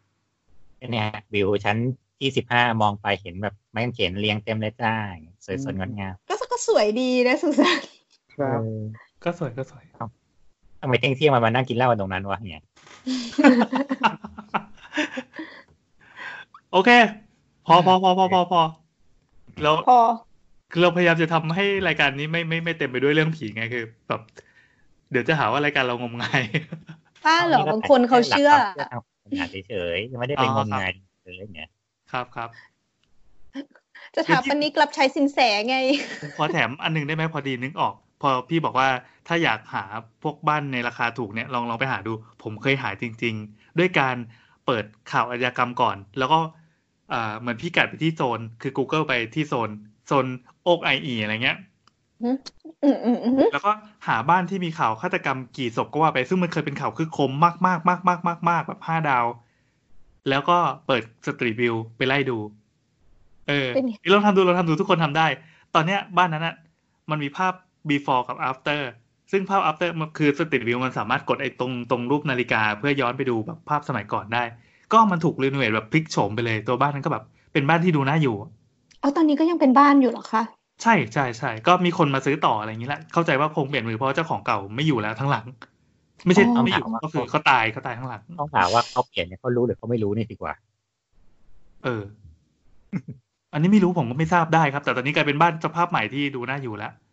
เออพอแอนพูดถึงเรื่องเช็คขึ้นมาไอตัวของญี่ปุ่นนะครับเขาจะมีเว็บที่ว่าไว้สำหรับดูโดยเฉพาะเลยว่าที่ไหนมันมีประวัติอาชญากรรมอ่าอ่าอ่าเขาจะคิดว่าเป็น oshimaland.co.jp ขออีกทีนะคจะรับบอกโอชิมาครับ O S H I อืม O S H I อ๋อ .co .jp นะครับไอ้ใน property ใหญ่สุดเลยมั้งเนี่ยอ่าวันนี้เขาจะบอกเลยว่า เนี่ยว่าในสมมติในในโซนตรงเนี้ยเออห้องไหนที่มีรูปไฟขึ้นน่ะ แสดงว่าเนี่ย มีนะจ๊ะเนี่ยอ๋อซึ่งเจ๋งนะครับตรงที่ว่าในในบางกอกก็มี อ่า ซึ่งกเหรดอเข้าเหรอไปเหรก็อคือเหรอเลยว่า แต่คือในในไทยยังมีไม่เยอะไงแต่ในญี่ปุ่นเขาก็คือเหมือนขึ้นเกือบหมดอะว่า ตึกนี้สมมติว่าคุณจะมาซื้อตึกเนี้ยคุณกดดูเลย อ่าห้องหนึ่งสองสี่อ้าวชิบหายห้องที่กูไปดูนี่หว่า อ่า มียากุซ่าแทงกันตายอย่างเงี้ยอะอ๋อแจ้งเด็ดขาดโอ้เยี่ยมเลย อืม โอเคไม่ก็ตกใจไปไปกดดูเล่นกันนะครับ ไปเปิดดูเล่นได้นะครับ o c h i m a l a n d c o j p มีเมื่อกี้อะเราอะอะยัง เสิไงร์ชคำว่าโอชิมาแลนด์แล้วก็จิโกะบังไคเนี่ยอะไรนะ บุกเคนเนี่ย เราแล้วเมื่อกี้ก็เปิดหาเสิร์ช by image อยู่แล้วมันขึ้นรูปมันตกใจอะตัวเป็นแทนตอนแรกเลย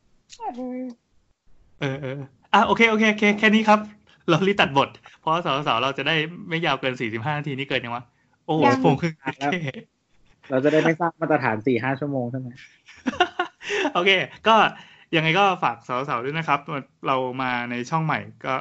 สามโคกเรดิโอเราจะพูดว่าช่องใหม่ไปเรื่อยๆ ก็ฝากติดตามแล้วก็ให้ข้อแนะนำติชมหรือว่าสอบถามอะไรต่อมีอะไรมาได้มาชวนเราคุยก็ได้เราอยากคุยที่ Twitter แอดสาวสาวๆนะ หรือไม่ก็ใส่แฮชแท็กสาวสาวๆหรือไม่ก็คุยกับสามโคกเรดิโอซึ่งเป็นช่องแม่ขายเราก็ได้ มันจะมีรายการเพื่อนบ้านที่ที่งอกไปเรื่อยๆเหมือนเหมือนเราไปดูตัวรายการคนนู้นคนนี้มาจริงๆเปล่าเข้ามาเองคือเราน่ารัก เราน่ารักเราน่ารักเขาก็เลยมาเองอะครับ ขอขอไหนๆก็ไอ้นี่แล้วก็อ่าช่วงช่วงนี้รายการถือว่ายังเป็นช่องใหม่อยู่แล้วกันก็ฝากวิธีการติดตามอะไรอย่างเงี้ยเยอะๆหน่อย เออเออเออนะครับ ก็เข้าไปในแอป podcast ที่คุณอ่าชอบใช้นะครับไม่ว่าจะเป็น Spotify Apple Podcast หรือว่าแอปอะไรก็ได้ที่คุณชอบนะครับ ก็คือตอนนี้เราเช็คมาแล้วแหละมัน Podbean อะไรเราก็ลงไปแล้วนะครับแค่เอ่อ Castbox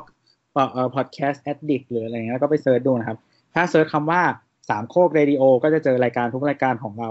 อ่เป็นภาษาไทย เป็นภาษาไทยนะครับสามโคกเรดิโอตรงตัวเลยนะครับครับก็จะเจอสาวสาวๆเจอหลักผักครับเจอแนทนางนวลแล้วก็เจอคุณหมอขาครับแล้วก็เดี๋ยวจะมีรายการใหม่อีกนะครับ ถ้าใครตามทวิตเตอร์ก็น่าจะรู้แล้วแหละ ก็คือรายการครูวัยครูวัยรุ่นวัยรุ่นวัยรุ่นวัยรุ่นอ่าอ่าครับ ก็ search สามโคกเรดิโอได้เลย หรือว่า search ชื่อแต่ละรายการก็ได้ก็ สามารถ sub ทุกรายการเลยก็ได้เอถ้าในแล้วก็ทวิตเตอร์กรุณาอย่าค้นคำว่าสามโคกเฉยขอเติมเรดิโอนะครับไม่ใช่ความไปบันพิมเทิงพ์และขอความกรุณาให้พิมพ์ว่าสามโคกเรดิโอๆสามโคกเฉยๆ คุณจะได้เนื้อหาแนวแปลกใหม่ ซึ่งคุณไม่คิดว่าจะสามารถเปิดต่อหน้าผู้ปกครองได้ มันมีแอคซ้ำๆที่มันใช้คำนี้เป็นประจำด้วยอะเออเออเออไปรีพอร์ตมันไปรีพอร์ตมันเออ เราใช้หรืวิอไม่ธีก็นี้กันนะหรือไม่ก็ไปนัดมันให้จบจบ จะได้จะได้หายต้องอาศัยคนในพื้นที่แล้วครับเนี่ยพี่แอนเหรอๆไม่ใช่โว้ยไปจัดการให้จบจบๆไปเนี่ย